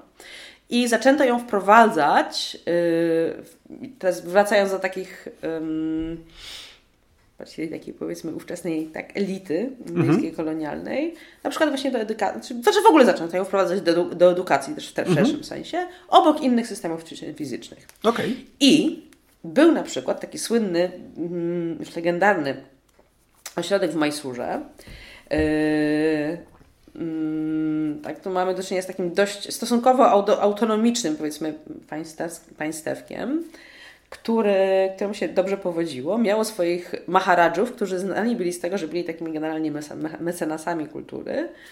No i yy, jeden z tych maharadżów, Wodiyar IV, yy, który właśnie panował w Majsurze w, w, w tam, nie pamiętam dokładnych dat jego panowania, ale powiedzmy, że w pierwszej połowie XX e, wieku, mhm. bardzo e, ułożył powiedzmy w edukację fizyczną swoich rozlicznych podopiecznych. I w jego y, pałacu w Majsurze, w słynnym pałacu Jagan Mohan, właśnie odbywało się szereg bardzo różnych zajęć y, mhm tak poprawiających kulturę fizyczną. I tak się złożyło, że tam do tego Majsuru, do tego pałacu, pośród tak w grono różnego rodzaju instruktorów, tam również bodybuild, nie wiem czy bodybuilderów, no ale powiedzmy tak, mhm. yy, jakby tak powiem, serwujących różne podejścia do kultury fizycznej, znalazł się niejaki, znalazł się niejaki Trumalai Krishnamacharya, mhm. który właśnie był joginem. Mhm. Jak miał być w ogóle fantastycznie wykształcony, miał mieć ze sobą, to są takie legendy na jego temat, jak on spędził 7 lat w Himalajach u takiego wspaniałego mistrza jogi, tam się wielu rzeczy dowiedział, no i później dostał misję od tego swojego nauczyciela, że on ma też zostać nauczycielem jogi, więc ma porzucić swoje życie wielkiego intelektualisty siedmioma doktoratami i ma się zająć uczeniem jogi. Yy, tak w skrócie właśnie to jest mhm. ta legenda yy, Krishnamacharya. No i on został zatrudniony przez Maharadży Wadiyara IV w Majsurze i prowadził tam zajęcia jogi. Mhm. E, dla generalnie w, w, większości po prostu chłopców i młodych mężczyzn. Czasem się tam nawinęła jakaś y, biała twarz. Mhm. Y, I y, właśnie wśród uczniów tegoż... I, aha, i jeszcze może jeszcze ważna informacja na temat Kishimaciari. On był bardzo hmm, kreatywny i też taki skory do eksperymentów. Po prostu wykorzystywał tą swoją pracę z tą rozliczną, tak liczną grupą bardzo różnych tak, młodych mężczyzn przede wszystkim, żeby rozwijać tą koncepcję praktyki jogi. Więc on jakby tak odkrywał, jak to formułowano, nowe pozycje. Też na przykład, ponieważ bardzo często w tamtych czasach odbywały się pokazy jogi, więc te mhm. pozycje łączono między innymi właśnie Krishnamacharya łączył te pozycje w jakieś sekwencji, które będą też możliwe do, do, do prezentowania po prostu publicznie. Mhm. On układał różne tak, zestawy pozycji dla różnych swoich podopiecznych, w zależności od, od ich powiedzmy predyspozycji, możliwości mhm. i potrzeb, temperamentu. Yy, więc miał tam w tym Majsurze prawie 20 lat, przepraszam, jakieś 16 lat pewnie. Mhm. Na to, żeby sobie eksperymentować i rozwijać ten system praktyki. No i tak się złożyło, że wśród właśnie tych podopiecznych um, Krishnamacharyi znaleźli się y, BKS Iyengar, czyli twórca yogi Iyengara. Wydaje mi się, że po, do dziś to jest ciągle najbardziej liczna i najbardziej znana metoda praktyki jogi w Polsce. Ona mhm. akurat niekoniecznie jest y, równie dominująca na całym świecie, akurat w Polsce yoga Iyengara mm, nie wiem jakie są statystyki na dzień dzisiejszy, ale to nie na pewno była tą najpopularniejszą i taką trochę prototypową mm, jogą mhm. w Polsce, wśród polskich praktykujących. Oraz Patabi Joyce, yy, twórca właśnie tak zwanej Ashtanga Yogi. Mhm. On też był właśnie pod, podopiecznym yy, Krishnamacharyi. To samo zresztą dotyczy twórcy Vini Yogi, Dekavi Desikachara, z tym zastrzeżeniem, że Desikachar, który notabene był synem Krishnamacharyi, e, zaczął e, uczyć się od swojego ojca znacznie później, bo dopiero w latach 60. Okay. Mm, było to już gdzie indziej, kiedy Krishnamacharya już mieszkał w ówczesnym Madrasie, czyli w dzisiejszym Cienaniu w Tamil Nadu i tam już Krishnamacharya miał troszeczkę inne podejście do jogi. On bardziej był mm, takim powiedzmy um, uzdrowicielem, tak, terapeutą jogą, więc pracował zupełnie z, z innymi ludźmi, yy, z szerszym gronem ludzi o innych potrzebach, więc ta, to też wpłynęło na taka Sikachara i Vini Yoga, więc jest to ciągle jakby tak system, który jest zainspirowany y, y, tak, mm, działalnością tej samej osoby, tylko, czyli Krishnamacharyi, ale widać mhm. pewne różnice wynikające z tego, że po prostu ten system zaczął się rozwijać trochę później, tam parę dekad później. No ale w każdym razie to nas doprowadza do tych trzech różnych systemów, tak. które ja w, w, mojej książce opisuję i, yy, i analizuję i próbuję je porównać. No dobra, więc w takim razie czym się poszczególne szkoły różnią? Bo rozumiem, tutaj wymieniliśmy założycieli, tak? Natomiast mm -hmm. no i tego, co zrozumiałem z swojej książki, to różnice są znaczne. To tak. nie tylko jeśli chodzi o ćwiczenia, ale przede wszystkim jeśli chodzi o podejście filozoficzne tak, mm -hmm. do mhm. Wyobrażeń, które, które, które towarzyszą ćwiczeniom jogicznym. Mm -hmm. Znaczy ja może zacznę od tego, że mhm. moje, w ogóle, mój pomysł badawczy był taki, e, on, on, wynika z moich specyficznych zainteresowań teoretycznych. Znaczy, otóż e, na pewnym etapie zainteresowała mnie taka um, teoria językoznawcza, mhm.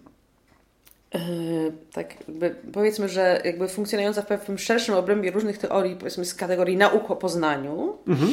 które mówią o tym, że w ogóle wszelkie nasze procesy poznawcze, czy procesy powiedzmy umysłowe, tak, one są mm, nie tylko nie, nieodłącznie związane, ale tak naprawdę wręcz tożsame z naszą aktywną interakcją z otoczeniem. Mhm.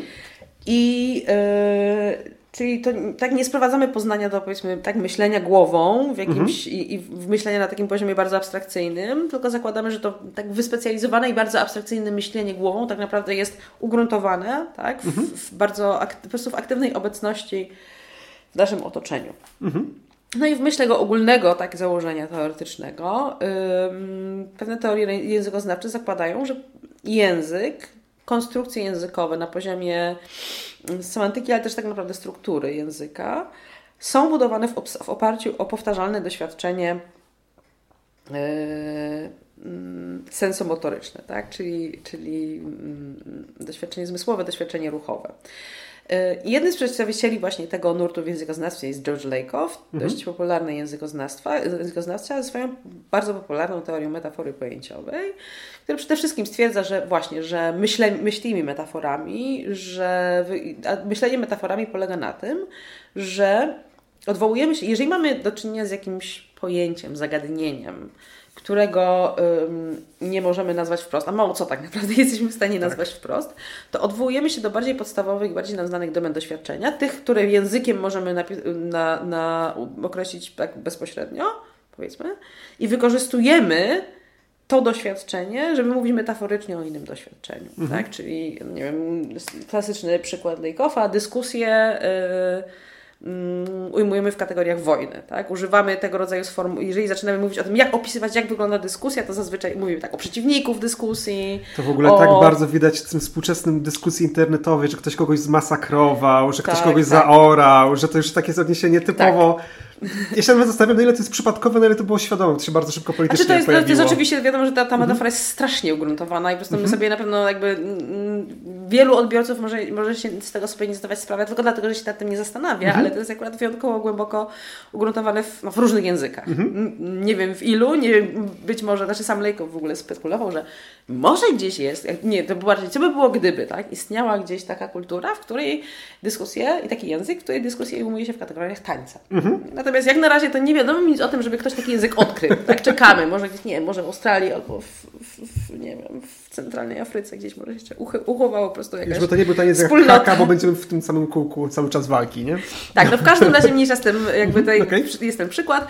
Rzecz jest w tym, że, yy, że tak, albo na przykład tak, wspólne życie to podróż, tak? Miłość mhm. to podróż i tym podobne. I yy, ale to są akurat takie przykłady bardzo specyficzne, y, bardziej, znaczy inaczej.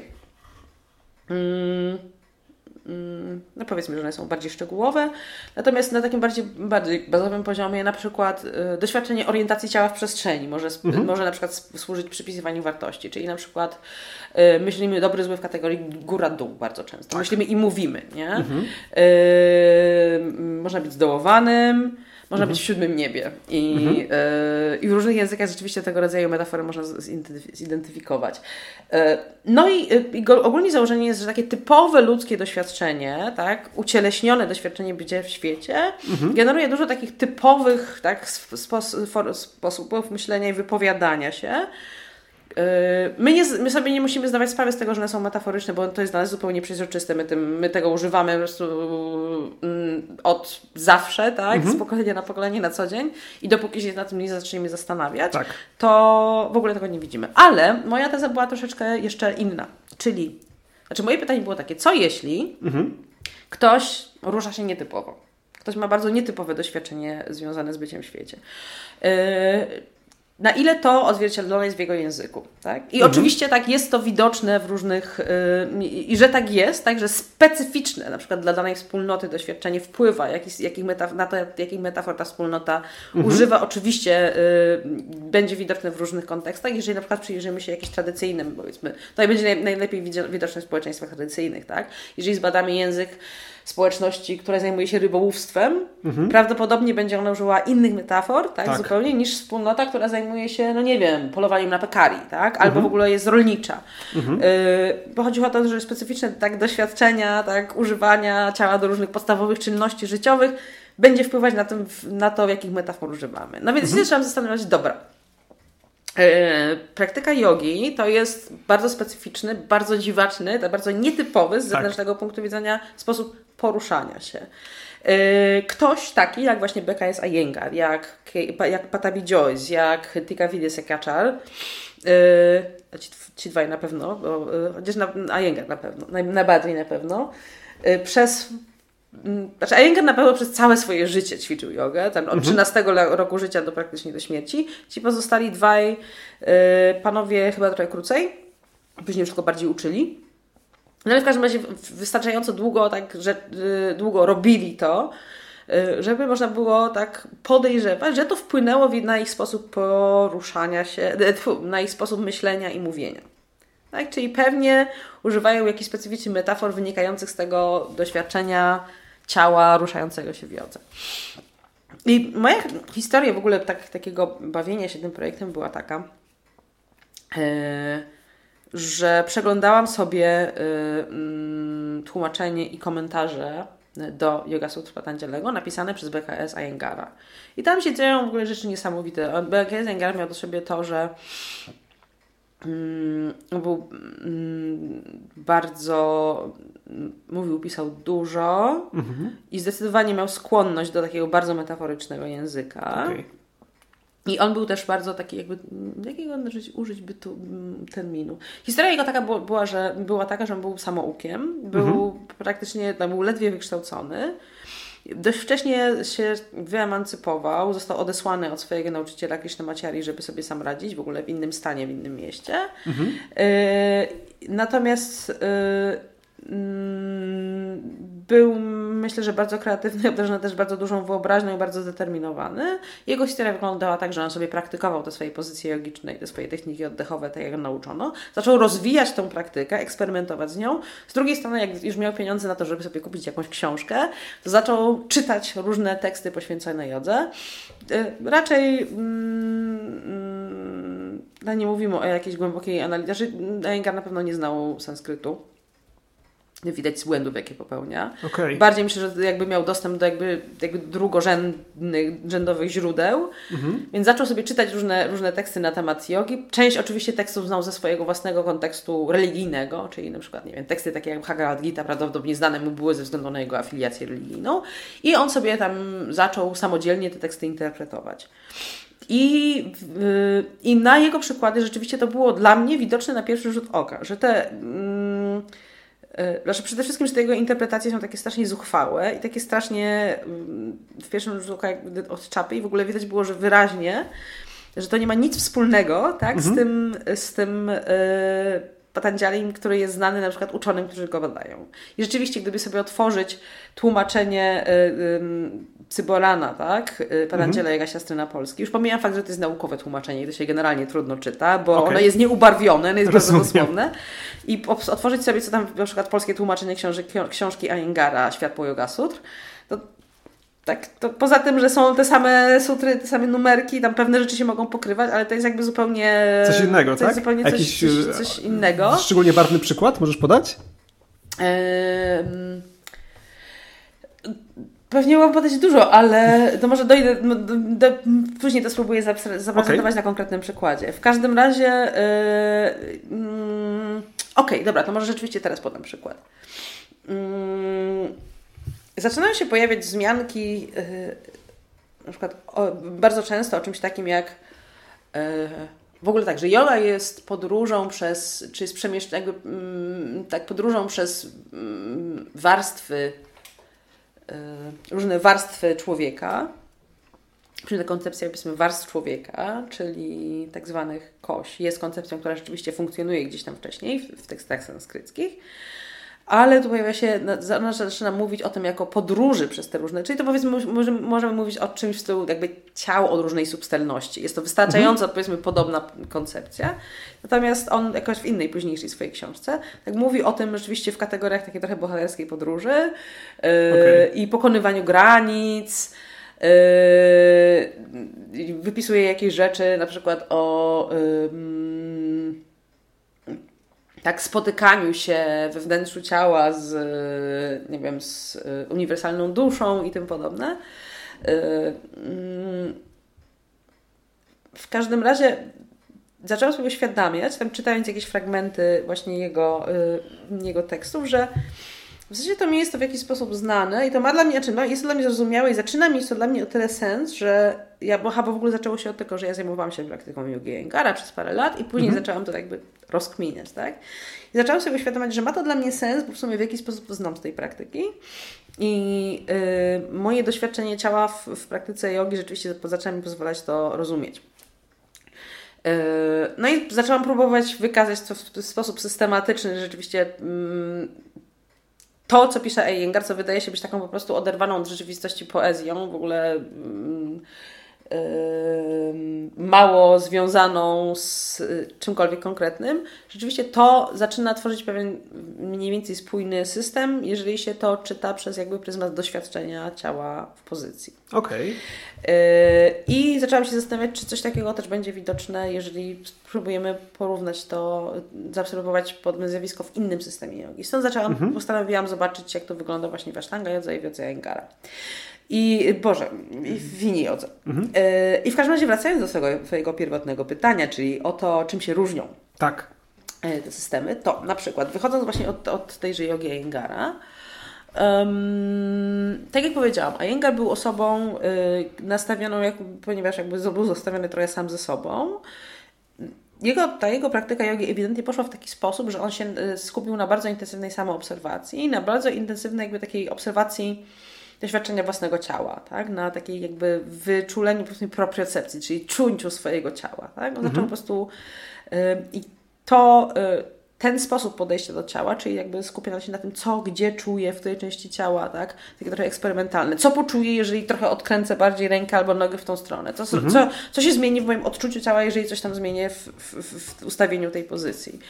Um, zaczął ewidentnie też mapować pewne doświadczenia na te ciele. Zaczął po prostu opisywać tak y, doświadczenia w kategorii poruszania się po wnętrzu swojego ciała, tak? Okay. eksplorowania tego ciała od mhm. zewnątrz do wewnątrz.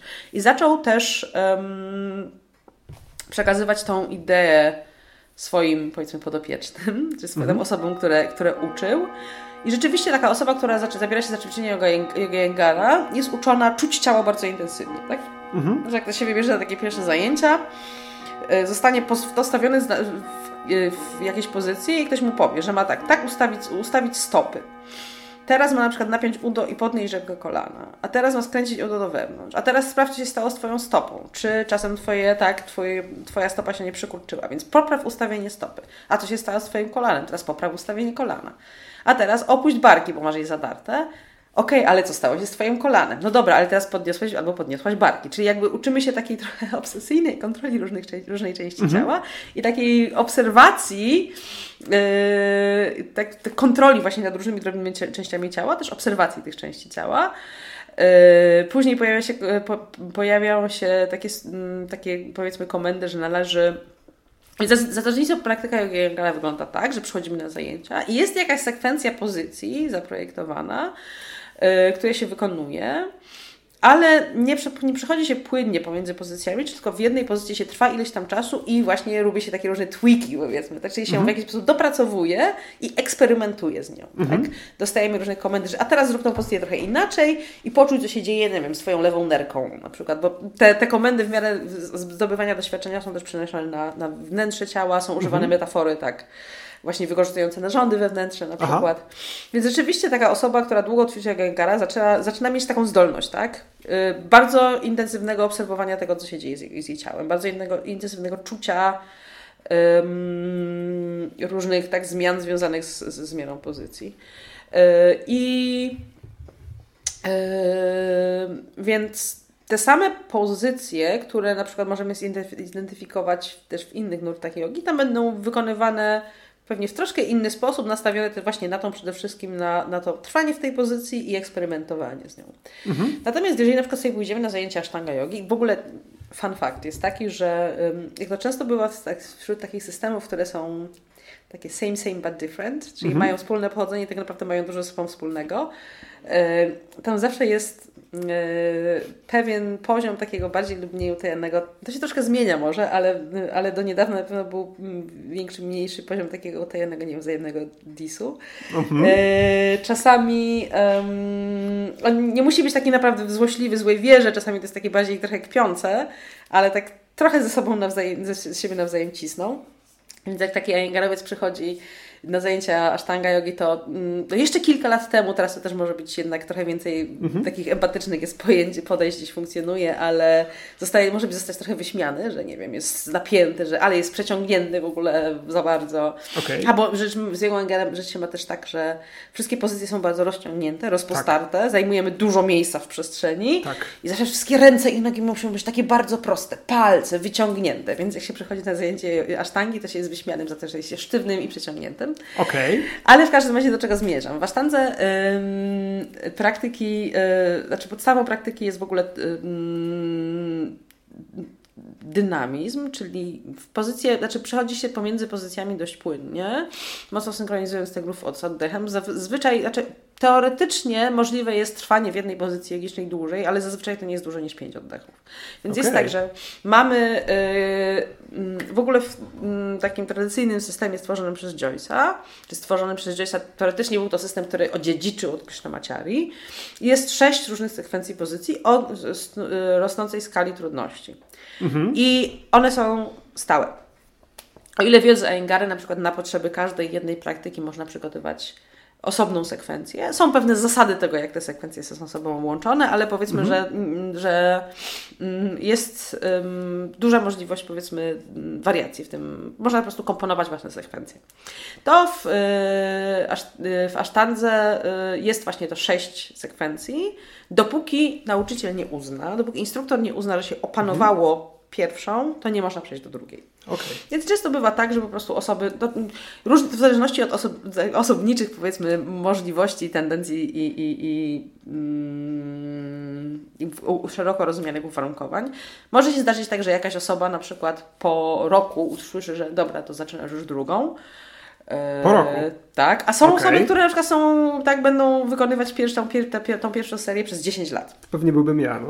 To wszystko jakby, oczywiście to wszystko absolutnie nie podlega subiektywnej ocenie, tylko zewnętrznej ocenie Rozumiem. instruktora. Odpowiednio tak wykwalifikowanego instruktora. Więc, więc robimy tą samą sekwencję dzień w dzień. Idealnie to w ogóle przed świtem. Yy, akurat ten, ta kwestia w asztandze jest bardzo yy, yy, tego rodzaju dyscyplina, także wstajemy wcześniej rano yy, i robimy praktykę, tak wstajemy, wstajemy o jakichś absurdalnych polach, żeby, porach, żeby zacząć na przykład o, o czwartej, tam piątej rano praktykę. bardzo silny jest nacisk na tę dyscyplinę. To znaczy, zaznaczę, że to niekoniecznie aż tak ekstremalnie działa w Polsce. W Polsce nie wiem, czy się zetknęłam ze szkołą, która otwiera się przed szóstą. W Londynie chyba 5.30. Zetknęłam się z, z, tym, że zajęcia zaczynają się od 5.30, natomiast w Indiach one zaczynają się wcześniej, natomiast tak, z różnych względów tam się generalnie życie znacznie wcześniej zaczyna. Tak? Temperatura jest jednym z czynników. Tak. E, w każdym razie na przykład słyszałam o instruktorach jogi, na przykład w Londynie, no. tak, że jest człowiek, który musi otworzyć szkołę przed 5.30 po to, żeby o 5.30 móc asystować swoim pierwszym podopiecznym to może oznaczać, że on po prostu wstaje o pierwszej w nocy, Yy, ćwiczy, tak, zbiera się i zaczyna tam po to, żeby móc otworzyć koło piątej. Także tego rodzaju w takich, takich typ, prototypowych przykładach rzeczywiście sztanga jogi ten element takiej skrajnej dyscypliny też jest ważny. Nie, żeby on nie był ważny, żeby dyscyplina nie była ważna w jodze Aingara, bo jest, ale, ale w inny sposób. Inne, w inny sposób. Yy, no więc tak, zaczynamy yy, tą praktykę wcześniej rano. Oczywiście są nawet w Polsce, tak, tymi preferowanymi zajęciami będą te poranne zajęcia tak zwane w stylu Mysore, ale też oczywiście odbywają się inne zajęcia w innych porach. One mogą mieć troszeczkę też inną strukturę. No w każdym razie na takiej klasycznej, taka klasyczna praktyka to jest przychodzę i robię swoją sekwencję pozycji, to jest zawsze ta sama sekwencja i robię ją jakby dynamicznie przechodząc, przeskakując właściwie z jednej pozycji w drugą, właściwie nie bezpośrednio z jednej pozycji w drugą, tylko wykorzystując coś, co Joyce nazwał y, winiasą, czyli mhm sekwencją kilku pozycji mm, podobnych, to znaczy właściwie jest opartych na czymś, co współcześnie nazywa się powitaniem słońca. Mhm. Czyli to jest taka trochę rozbudowana jogiczna pompka, że jest po prostu przejście yy, ze stojącej pozycji przez takiego właśnie planka, tam wykonanie kilka mhm. pozycji i powrót. Yy, więc ta, ta, ta powiedzmy winiasa jest, jest takim mm, elementem, który łączy ze sobą różne pozycje. E, więc na początku robimy kilka tych winias. One są tak, jeden ruch to jeden wdech, drugi, jeden Czekaj, ruch jeśli to ktoś, kogoś się uczy przez e, jednej pozycji, to rozumiem, że nie sekwencji, tylko pozycji. Musi najpierw się opanować jedną pozycję idealnie, czy całą sekwencję idealnie? Mm, to znaczy, to, to, wygląda, wygląda tak. to wygląda tak, y, że y, sekwencja jest rozszerzana. Czyli na okay. początku taka osoba, przychodzi, uczy się samego mm, jednej, jakiejś jej części, do momentu, kiedy instruktor stwierdza, no nie, nie, nie, już wystarczy, dalej nie idziesz. Bo jeśli powitanie słońca zaczyna się od, pierwsza pozycja to jest kolumna, jeśli dobrze pamiętam, tak? Mm, znaczy tam w powitaniu słońca nawet te pozycje akurat w asztandze nie są konkretnie nazywane. Okej, okay. o, dobra. To jest coś, co, no. okej, okay, rzeczywiście, znaczy to było nazwane powiedzmy Tadasana, czyli pozycją góry, albo sama Sthiti po prostu, czyli po prostu staniem. Dobra. Yy, w każdym razie zawsze jest tak, że na początku taka nowa osoba przychodzi i będzie robiła te powitania słońca. Aha, czyli nie, że będzie stać cały czas. Nie, nie, nie. Akurat, powita- nie, akurat to jest pewna, yy, to jest pewna sekwencja, to jest pewna całość, tak? Jedna, jedna sekwencja, Surya Namaskar jest pewną całością, czyli okay. powitanie słońca. I później do tego zazwyczaj dołoży się tak pozycje tak zwane stojące, później tak akurat w tej pierwszej sekwencji później jest taka seria różnych siedzących pozycji z różnymi tam też pozaplatanymi nogami. Yy, no i generalnie jest właśnie tak, że zajęć na, na znaczy niekoniecznie zajęć na zajęcia, ale powiedzmy z upływem czasu, do ale to jeszcze jedna kwestia, poza samą mhm. możliwością wykonania tej pozycji, jest też kwestia jakby zapamiętania tej sekwencji, żeby ją po prostu robić bez pomyłek, żeby wiedzieć co po czym. Okay. Więc tego się stopniowo uczy. Yy, I to też jest takie zabawne, że jeżeli jakaś pozycja nam nie idzie, to nie jest tak, że my po prostu siedzimy, kombinujemy się, uczymy tej pozycji, tylko po prostu zaczynamy od początku, dochodzimy do tej pozycji, robimy ją i następnym razem to samo. Aż za którymś razem, że tak powiem, pyknie doskonale. Okay. Nie tylko na, na, na, na takim poziomie fizycznym, ale też tak mm, duchowym, wedle oceny instruktora. I dopiero wtedy instruktor przychodzi i taki praktykujący dostaje następną pozycję. Duchowym to znaczy?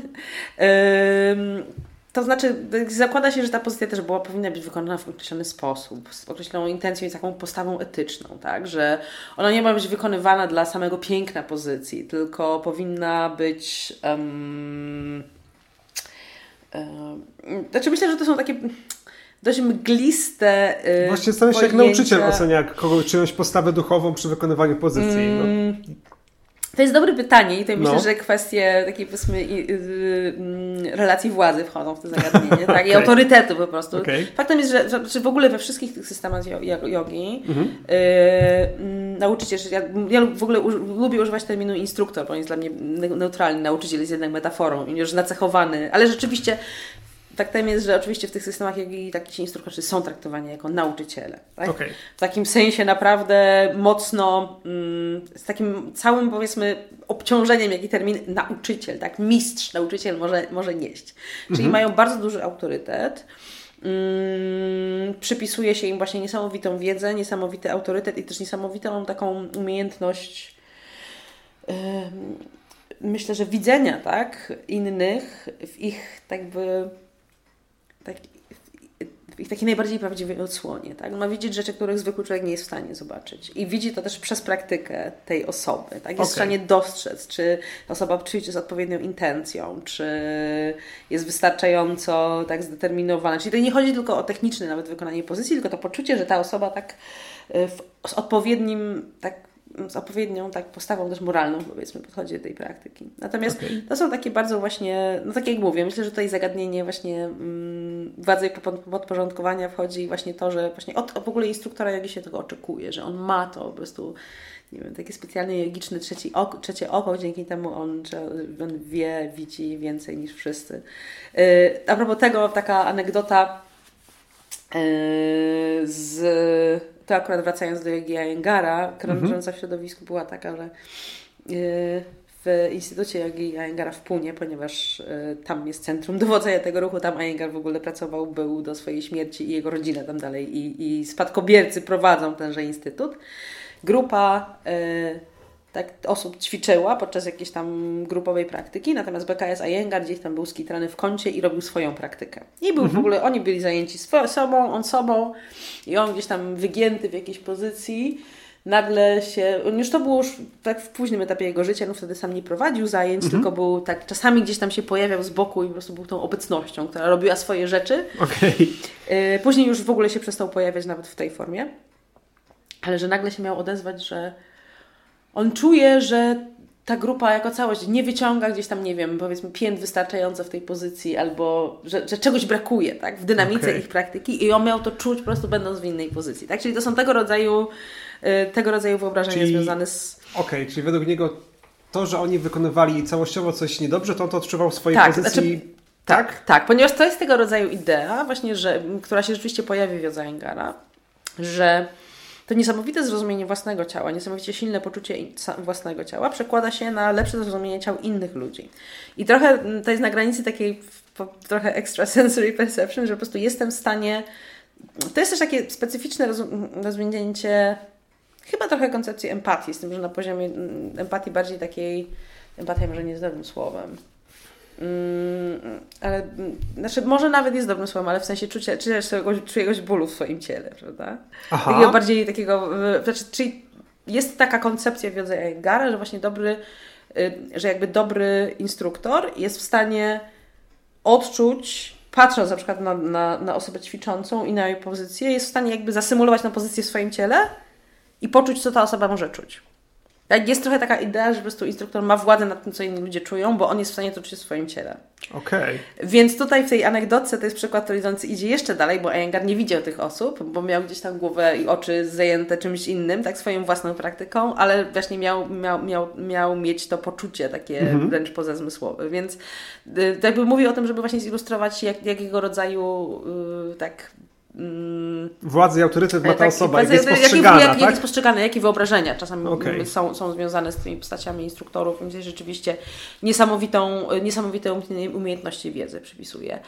Yy, więc, ale teraz usiłuję sobie przypomnieć, yy, od czego wyszłam w tym wątku. Mówiliśmy o różnicach szkoły. Tak, no to właśnie to pamiętam. I mówiliśmy o Asztandze, że tam... Yy, mhm. Tak, aha, bo mówiliśmy o tym przy nadawaniu kolejnych pozycji, tak? tak. Więc właśnie... Więc przez, znaczy, bo generalnie ta praktyka wygląda w ten sposób, w, w takiej klasycznej praktyce w stylu Mysore w Asztandze, mhm. że właśnie te osoby są na sali, tam jest ciasno zazwyczaj jak cholera, jest ciepło, tak, jak cholera. temperatura musi być jest dość to znaczy, to, czy... znaczy, e, to nie jest ta, ten, ten system, w którym temperatura się celowo podnosi. Okay. Natomiast, ym, bo jest też taki zresztą mocno skompromitowany system praktyki, w której po prostu w punkcie wyjścia jest jest termostat się ustawia temperaturę na określoną. Tak. E, natomiast w, w, akurat w, w asztandze e, koncepcja pocenia się jest bardzo ważna. Mhm. E, ona się, jej się też nadaje metaforyczne znaczenia, więc te sale na przykład one zazwyczaj nie, może ujmę to tak, nie robi się nic, żeby temperaturę obniżyć. Okay. W, znaczy w polskich szkołach rzeczywiście bywa tak, gdzie no po prostu w zimie na przykład w Polsce bywa tak, że rzeczywiście kaloryfery są mocno rozkręcone. Nie wiem jak w tym sezonie, ale bywało tak. Natomiast na przykład w Indiach moja obserwacja była taka, że pomimo tego, że tam, no wiadomo, że zawsze są wentylatory, mhm. jakby defaultowo są instalowane w budynkach, przynajmniej na pewnym poziomie zamożności, y, to tam wentylatory nigdy nie działały, nie były włączane i też okna były tak ledwie uchylone. Tak. Mm, tak Jaka jakby... metafora się z tym kryje? Bo wiesz, że to jest jakaś metafora z poceniem się, więc rozumiem, że to jest celowe, tak? Że ma być mm. zaduch. To znaczy, y, to znaczy jest to, mm, znaczy tak, to bycie spoconym ma jedną, taki, jeden taki niby pragmatyczny aspekt, mhm. który jest związany z tym, że y, tu mówimy o bardzo płynnym przechodzeniu między pozycjami, które tak. często są takie contortionisty, jak się mówi po polsku, takie, tak? Są, takie, są takimi preclami, mhm. Tu nogę za rękę, gdzieś nogę za głowę. No mi by dysk od razu wypadł, nie? No. W każdym razie, więc rzeczywiście, jeżeli to trzeba zrobić tak szybko i dynamicznie, to mhm. mokre ciało jest tu pomocne. Okay. Więc rzeczywiście jest tak, że pocąć się, możemy się ślizgać ręką po nodze. W ogóle ciekawe jest też to, wiadomo, jak człowiek się poci, to jest mokry do momentu, kiedy to nie wyschnie. Jak się no. jak przeschnie, to się robi strasznie tak yy, kleisty i wręcz przeciwnie, ta lepkość utrudnia. Tak. Więc jednym z akcesoriów osób przychodzących na zajęcia ze sztangi jest po prostu um, rozpylacz z wodą. Okay. I czasami bywa tak, że jeżeli ktoś za bardzo podeschnie i czegoś nie może, to się po prostu spryskuje. O kurczę. E, więc jest taki techniczny aspekt tego pocenia się, który mhm. rzeczywiście, znaczy jakby to tworzy spójną całość, nie? Rzeczywiście mhm. to pocenie się przydaje. E, a druga kwestia jest taka, to też jest jakby jakby cała historia tej koncepcji jakby związania gorąca z, z ascezą to jest jakby osobna historia, bo wiadomo, że y, mm, w ogóle w tradycji całej kulturze indyjskiej asceza i gorąco są ze sobą znaczeniowo powiązane. Okay. Jest taka koncepcja, że ona zmieniała swoje znaczenia na, na przestrzeni wieków, nazywa się tapas. Yy, tapas oznacza między innymi praktyki estetyczne, ale pierwotnie też po prostu oznacza, oznacza gorąco, tak? Mm, generowanie gorąco, żrzenie się. Więc rzeczywiście jakby istnieje tego rodzaju trop w ogóle w Indiach, także y, umartwianie się, to jakby nie jest dziwne, tak? bo no, mm, zwłaszcza jeżeli mówimy o południu Indii, tak? mówimy tutaj po prostu o wysokich temperaturach. Y, więc na przykład asceci, żeby nawet współcześnie umartwiające się, mogą na przykład pewne praktyki wykonywać w pełnym słońcu otoczeni ogniami, żeby jeszcze podłączyć, po, po, okay. podnieść tą temperaturę. Więc y, myślę, że po części, ponieważ Ashtanga jest takim dość ascetycznym systemem, jak już zasugerowałam, mówiąc o, o mhm. praktyce przed świtem, y, że zapewne też ta koncepcja, że, że tak, żeby sobie dołożyć, żeby się umartwić, to trzeba się zgrzać i spocić, funkcjonuje. A do tego mm, jest jeszcze koncepcja związana z, ponieważ wszystkie te systemy są, mają koncepcje związane z oczyszczaniem ciała mhm. przez praktykę, to to pocenie, znaczy w ogóle w, w, w, w mm, nielicznych materiałach tekstowych, które dostarcza na przykład Joyce i tam jego najbliżsi, y, spadkobiercy, pojawia się taka metafora mm, metalurgiczna, Mhm. Y, i y, oczyszczania złota, znaczy w sensie takim, tak wy, nie wiem jak to nazywa, nazywają porządnie chemicy, ale tak, jeżeli mamy jakieś, nie wiem... Zabracone złoto, za, tak. Nie, nie jest to czysty, tak, Tak. pierwiastek, to musimy...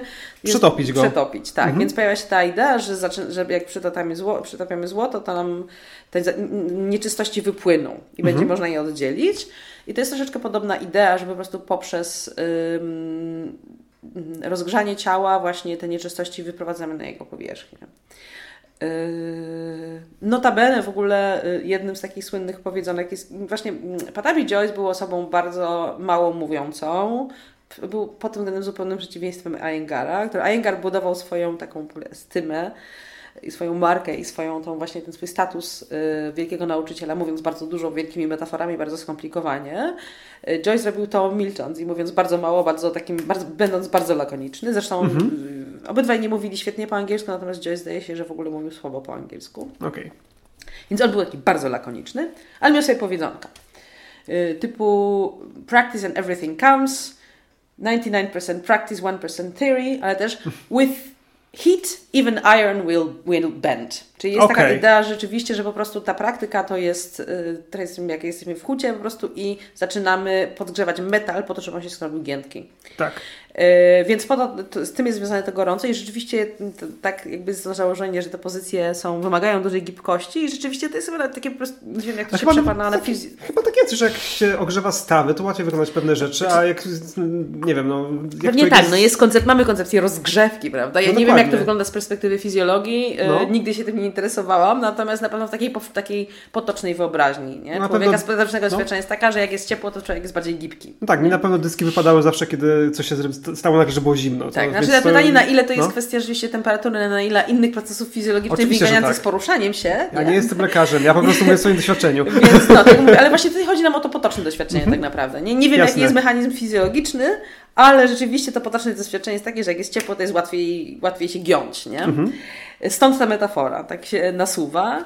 E, A dodatkowo jeszcze ta metafora właśnie oczyszczania się, oczyszczania krwi w ogóle, bo. Aha. jest taka metafora, że jak się rozgrzejemy, to ta krew będzie bardziej ciekła, ona będzie lepiej płynąć, lepiej oczyszczać też narządy wewnątrz, jakby, że, że w No. ogóle pewne problemy y, zdrowotne wynikają z tego, że ta krew się niewystarczająca już rusza.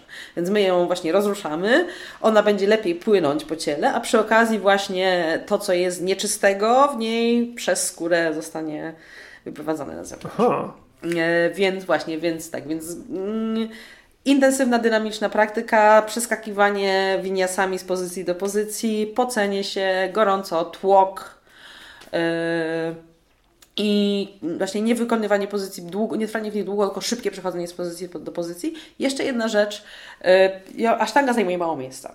Tak jak właśnie yoga Iyengar'a jest pozycją, jest praktyką, która zajmuje dużo miejsca, bo nie dość, że te wszystkie tak, osoby w tych pozycjach są takie powyciągane, jak to się z nich wszyscy śmieją, to jeszcze do tego y, mają jakieś pomoce, tu mają drabinki, i tu sobie porobią coś przy drabinkach, a tu pójdą do takiego konia specjalnego i coś porobią przy tym koniu, a później się zgromadzą w grupy, i każda grupa będzie miała swoich tam, nie wiem, 10 metrów kwadratowych, będą robić coś w tej grupie, czyli jakby generalnie ta, pozy- ta praktyka jest taka, bardzo dużo się przemieszcza na przykład po Tak. sali podczas grupowej praktyki i generalnie okupuje się dużo przestrzeni i wykorzystuje się tą przestrzeń bardzo aktywnie jakby i wszystko może się przydać do, do, do, do każdy w ogóle element otoczenia może się stać elementem Tak, rozumiem, że liny, które są wykorzystywane są bardzo Tak. chętnie w, w, Iyengarze z tego co kojarzę, E, klocki tak, do tak. jogi, Tak, tego tak. typu rzeczy. I oczywiście one gdzieś mają swoje miejsce i tak właśnie i podczas praktyki jest dużo takiego też takiej ruchomości. Natomiast, Mhm. tak jak powiedziałam, jak się przychodzi do takie typowe zajęcia, ciągle tu mówimy proto, po prototypie, tak? Bo mogą się pojawiać wariacje, zwłaszcza Oczywiście, że tak. współcześnie, tak?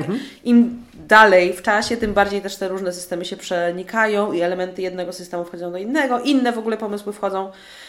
Mm, Chociaż trzeba przyznać, że, że Asztanga mm, przynajmniej do niedawna była najmniej otwarta chyba, mm, przynajmniej w Polsce, na, na innowacje, ale one gdzieś tam się pojawiają. W każdym razie, yy, jak przy- przyjdzie na takie prototypowe, więc zajęcie Asztangi, to tam jest tak, mata przy macie i nie ma miejsca na nic innego. Jak jedna osoba skończy i wyjdzie z sali, to zaraz wejdzie następna z tą swoją matą. Więc yy,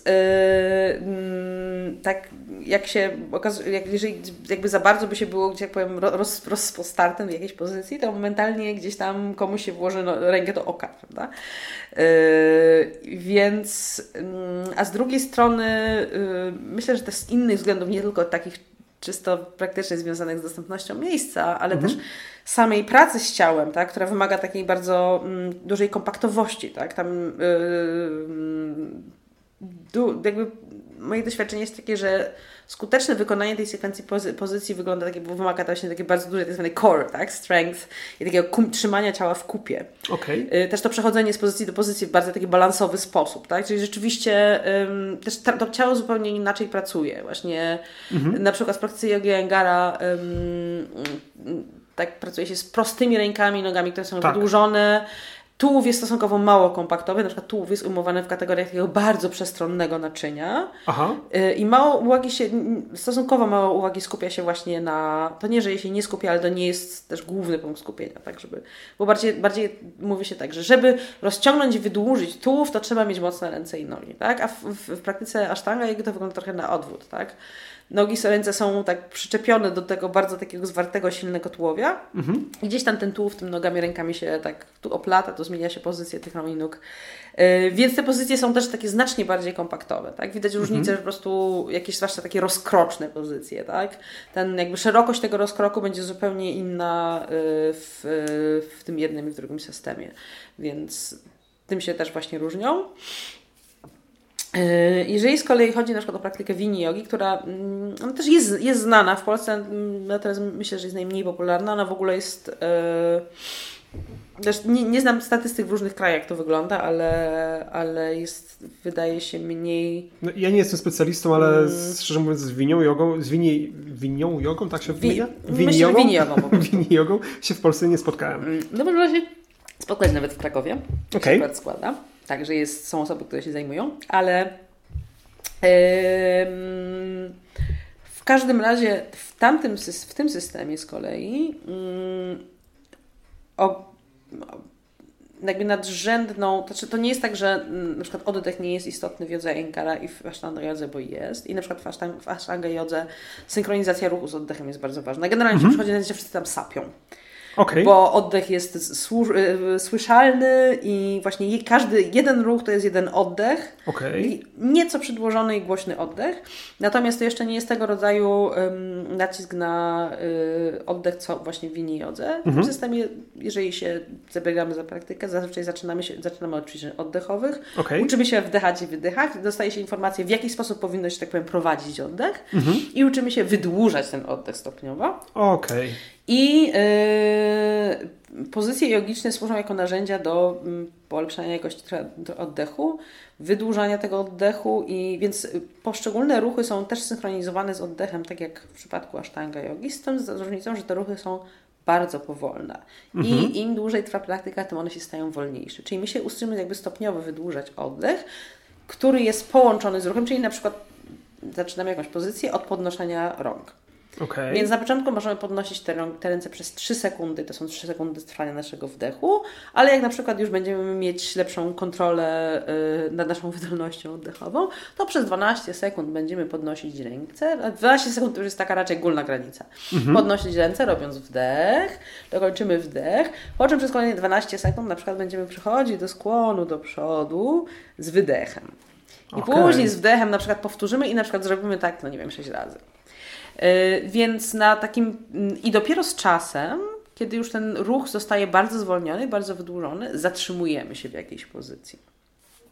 Więc może być tak, że mamy jakąś y, mm, też sekwencję pozycji, którą właśnie wykonujemy pozycja po pozycji w ten sposób, że mamy jedną jakąś pozycję, która polega na ruchu powiedzmy, niech to będzie na przykład skłon i wyjście z tego skłonu, albo skręt i wyjście z tego, powrót z tego skrętu, albo wygięcie ciała do tyłu i wrócenie do tej pierwotnej pozycji. I na przykład każdą z tych pozycji będziemy robić, będzie sześć powtórzeń. Mhm. I te powtórzenia będą wolne, ponieważ one będą zsynchronizowane z tym drugim oddechem. Więc zrobimy jedną pozycję, te sześć powtórzeń, później drugą pozycję, te sześć powtórzeń, później jakąś trzecią pozycję, te sześć powtórzeń. I w ogóle już minęło pół godziny. Okej. Okay. bo, bo to jest tak powolne. A później na przykład mamy jakąś docelową pozycję w sekwencji i w niej się na przykład zatrzymamy. I wtedy mhm. rzeczywiście będzie tak, że y, zazwyczaj zatrzymanie ruchu też jest utożsamiane z zatrzymaniem oddechu. I tutaj się pojawia nawiązanie do takiego bardzo pierwotnego myślenia o pranayamie, czyli praktykach mhm. oddechu jako po prostu praktykach wydłużania okresów bezdechu.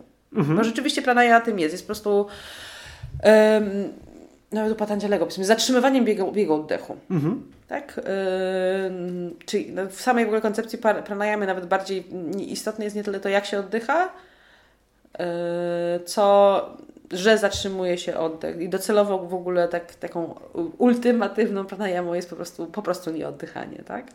Przez, przez długi czas. A w sensie przy zatrzymaniu oddechu, czy nie? Mhm. Przez, rozumiem. To znaczy, to jest koncepcja teoretyczna, ale okay. jest taki rodzaj pranayamy, który jest jakby pranayamą bez wdechu i wydechu. To musisz mi wytłumaczyć. nie... nie wiem, czy jestem w stanie. Okay. Ale po prostu jest tego rodzaju klasyfikacja u Patandzialego, tak? No rozumiem. Tam, znaczy, tam, tam są klasyfikacje czterech różnych, jakby to, to jest jakby kwestia rozwijania tego w czasie. Jeżeli jest taka praktyka, która jest już nie, której, której stopniowo przestaje się robić wydechy i wydechy, albo po prostu przestaje się oddychać. Jakby, no, kiedyś wszyscy przestaniemy, to znaczy, rozumiem. taki, znaczy jakby relacje, znaczy okej, okay, znaczy na pewno wiadomo, że yy, już powiedzmy ci później hatha yogini, których zaczęli badać ludzie z zachodu, oni rzeczywiście mhm. mieli niesamowitą zdolność zwalniania, jakby zwalniania procesów metabolicznych i jakby zmniejszania zapotrzebowania na oddech, więc oni rzeczywiście byli w stanie oddychać bardzo wolno i bardzo rzadko. Pamiętam przypadek, nie wiem na ile on jest prawdziwy, na ile to jest fejkowy, bo czytałem o tym w jakichś książkach podejrzanej, o podejrzanej wiarygodności, aczkolwiek dobrze dokumentowali pewne rzeczy. Mhm. Jogina, który zakopał głowę w ziemi i spowolnił swój puls do dwóch uderzeń na minutę. Nie wiem, czy to prawda, aczkolwiek e, akurat ćwiczenia oddechowe ja praktykowałem, kiedy studiowałem, dlatego, mhm. że one potrafiły z jednej strony niesamowicie mnie uspokoić, a z drugiej strony wydaje mi się, być może to siła sugestii, że się bardzo potrafiłem koncentrować na materiale, który studiowałem wówczas. Okay. Więc byłem w stanie uwierzyć i oczywiście spowalniał mi w, mm-hmm. no, do dużej bradykardii puls, tak? Mm-hmm. Ale no nie wiem, na ile jest, jest to prawdziwy ten eee, przypadek, że znaczy, człowieka to spowolnił do dwóch uderzeń na minutę. To znaczy ja nie znam, jakby nigdy no. się nie interesowałam tymi wszystkimi konk- konkretami, konkretnymi wartościami liczbowymi. A poproszę. Ale na pewno yy, były różnego rodzaju takie eksperymento, pokazy z zakopywaniem, zakopywaniem joginów w ziemi i tam była chyba kwestia od kilku tygodni, tak? Pozostawania po prostu pod ziemią. Okay. Okay. Znaczy wiadomo, że to w tym momencie jest y, na pewno zapewne z jakimś po prostu dostępem, ale naprawdę niewielkim dostępem tlenu. Tak? Ta mhm. osoba była w stanie, w takim stanie około hibernacyjny, powiedzmy, jak to nazwać fachowo, jest teraz taka, prze, prze, są, przetrzymać. Także... Są badania, nie wiem na ile są prawdziwe na temat, które sugerują, że człowiek kiedyś miał zdolność do hibernacji, więc być może coś gdzieś ma jakiś to związek z faktami, nauką. Mm, w każdym razie no, na, pewno, na pewno różne takie pokazy, znaczy, jakby trudno powiedzieć jakby, jak, to, wyglądały realia przygotowywania takich pokazów, czy no tam no tak, no, coś się działo, kiedy nikt nie patrzył, no, tak, jak, za kulisami. Jak, jak sztuczka z liną Ale słynna, w każdym tak? razie, no w każdym razie to jest jedna z takich bardziej takich fascynujących, takich, takich mhm. Y, tych fas... Mm, informacji na temat rzeczy, na temat joginów, które gdzieś tam zyskały taką tak wywołał jakąś publiczną fascynację, że mhm. rany, oni rzeczywiście mają taką kontrolę nad tym swoją, yy, nad, nad, metabolizmem, nad swoją fizjologią i są w stanie tak bardzo nie oddychać. Więc yy, w każdym razie gdzieś tam ta koncepcja yy, w ogóle dobroczynności ograniczania tak, liczby mhm. oddechów funkcjonuje. W ogóle jeżeli chodzi o winiodę, tam wykorzystywane jest takie e, sformułowanie, ono nie będzie tylko swoiste dla tej jednej szkoły jogi, jest bardziej znane w takim potocznym dyskursie, ale w każdym razie, że yy, taki jogin to jest osoba, która ma jakby całą swoją pranę we wnętrzu ciała. Mhm. Czyli gen generalnie jest taka koncepcja, że człowiek ma jakiś swój ograniczony zasób prany, czyli tego mhm. tak, tchnień życiowych. Z różnych względów, znowu, one mogą zostać wytracone, tak? Przez życie i przez różne niedogodności, yy, przez choroby tak naprawdę są mhm. deficytami prany. Okay. Yy, czyli troszeczkę podobna koncepcja, znaczy do pewnego stopnia jak podobna koncepcji bindu, czyli jest coś w ciele, mhm. co jeżeli jest w pełni swojego, w pełnym, mamy to w pełnych zasobach, to za jest wszystko ok, a jeżeli zaczniemy to tracić, to mm, przestanie być ok. Rozumiem. Więc ta kontrola oddechu ma być po to, i to wydłużanie i zatrzymywanie oddechu, po to, żeby też regulować jakby mm, tak tą, ten przepływ prany pomiędzy ciałem a zewnętrznym otoczeniem. Tak, ponieważ generalnie idea jest taka, że prana oczywiście jest w człowieku, ale też jest na zewnątrz człowieka. Okej. Okay. I, yy, I po prostu chcemy przy pomocy tej właśnie kontroli oddechu tą, tą pranę, że tak powiem, uzupełnić jej braki i ją skontenerować w ciele. Yy, więc, no więc właśnie, więc bardzo duże jest yy, znaczenie przypisane do, do, do tego właśnie tej pracy z, z, z takim wolnym i kontrolowanym oddechem. Mm, dość, z, mojego, dość, z mojej obserwacji, z mojego doświadczenia wynika to, że dość, dość takim y, wyrazistym elementem w praktyce staje się to, o czym mówiłam, tak? Czyli my wykonując pozycję, dopóki się w niej nie zatrzymamy, to wiele razy tak ruszamy się trochę tak w tej nazad, prawda? Podnosimy się i, mhm. y, i skłaniamy, tak? Y, skręcamy i odkręcamy. Bardzo często jest tak, że te ruchy prowadzą ręce na przykład. Tak? Mhm. Wykorzystuje się też podniesione ręce. I okazało się, że właśnie ten sposób, i to, i to rzeczywiście jak się to robi, zrobi gdzieś tam razy, tak człowiek jak po prostu najpierw sześć razy tak w zwolnionym tempie tak się pochyli do przodu i później to naprawdę jest taki, jest, jest to specyficzny efekt transowy, ale bardzo rzeczywiście to doświadczenie takiego jakby ruszania się po linii tam i z powrotem i staje się bardzo dobitne. I rzeczywiście okazuje się, że jak przyjrzymy się temu, jak opisuje taka Sikachar jogę, mhm. To on yy, opisuje w kategoriach w ogóle yy, przede wszystkim właśnie tak poruszania się po linii prostej, mhm. Y, sięgania ku czemuś, ku najwyższemu, no taką specyficzną koncepcję Boga, do którego się zdąża. Mhm.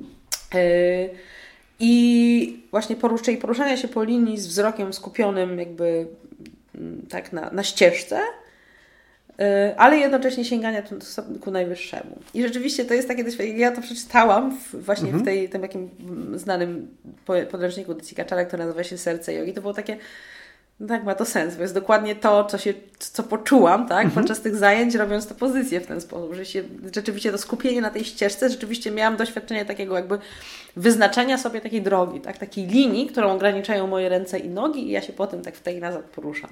Mhm. Więc doświadczenie jest znowu zupełnie inne, yy, zarówno od Jengara, jak i od właśnie od Ashtanga Yogi. Yy, mimo tego, że właśnie no, wiele wiele, większość z pozycji ma te same nazwy, one niby są do siebie bardzo podobne i widać tak, tą, tą, to podobieństwo, tak, no, tą, tą wspólnotę genetyczną, ale yy, właśnie w szczegółach, jak się, jak się zaczynamy przyjmować, temu przyglądać, to te różnice są naprawdę spore. Mhm. E, i właśnie ciekawe jest to, że później to widać, te różnice też, też w jakiś sposób odzwierciedla to, w jaki sposób różne koncepcje teoretyczne są opisywane. Nie? Czy to koncepcja tego, czym jest yoga, czy to koncepcja tego, na przykład jak, jak, na czym polega oczyszczanie ciała w jodze, nie? Bo mhm. właśnie ja mówiłam o oczyszczaniu przez pocenie się tak. w asztandze. Yy, oczyszczanie, na przykład w przypadku wini jogi, oczyszczanie odbywa się poprzez wypychanie, poprzez oddech oczywiście, mhm. nie poprzez pocenie się, tylko poprzez oddech. I idea jest taka, że we wnętrzu ciała są nieczystości. Mhm. Robiąc wdech, we wnętrzu ciała mamy również y, ogień, mhm. taki ży żywotny. Robiąc wdech, jakby spełniamy ten oddech do skierowania się w dół ciała, gdzie są zebrane nasze nieczystości. I ten oddech wypada, wypala te nieczystości. Po czym jakby robimy wydech, a za, kiedy my zatrzymujemy wdech, tak, to te nieczystości mhm. się spadają. My robimy wydech, one się wydostają z ciała, wstrzymujemy oddech po wydechu i one mogą sobie odlecieć. I w ten sposób wygląda proces oczyszczenia ciała. Ja nie twierdzę, że to jest znowu koncepcja, która jest tylko swoista dla Desikaczary. On tą koncepcję wypalania tych nieczystości, no tak wszystko wskazuje na to, że on miał wcześniej, wcześniejsze źródła, ale on ją wykorzystał i przez po swojemu opisał. Tak? Oczywiście. Mhm. Więc... Yy... Jak wygląda w Ayangarze z jogą, bo, yy, przepraszam, z nieczystościami? Też mają tą koncepcję jakoś... Jest, pojawia się koncepcja rzeczywiście oczyszczania Aha. ciała, natomiast metafory, które, których używa Iyengar są metaforami na przykład yy, wietrzenia po prostu. Otwieranie pomieszczenia. Czyli okay. musimy zrobić... A, są ta przestrzeń. Przestrzeń gdzieś pojawia się taka metafora właśnie tego, że znaczy powiedzmy tak, nasze, nasz y, układ oddechowy jest tym powiedzmy bramą do ciała. Mhm.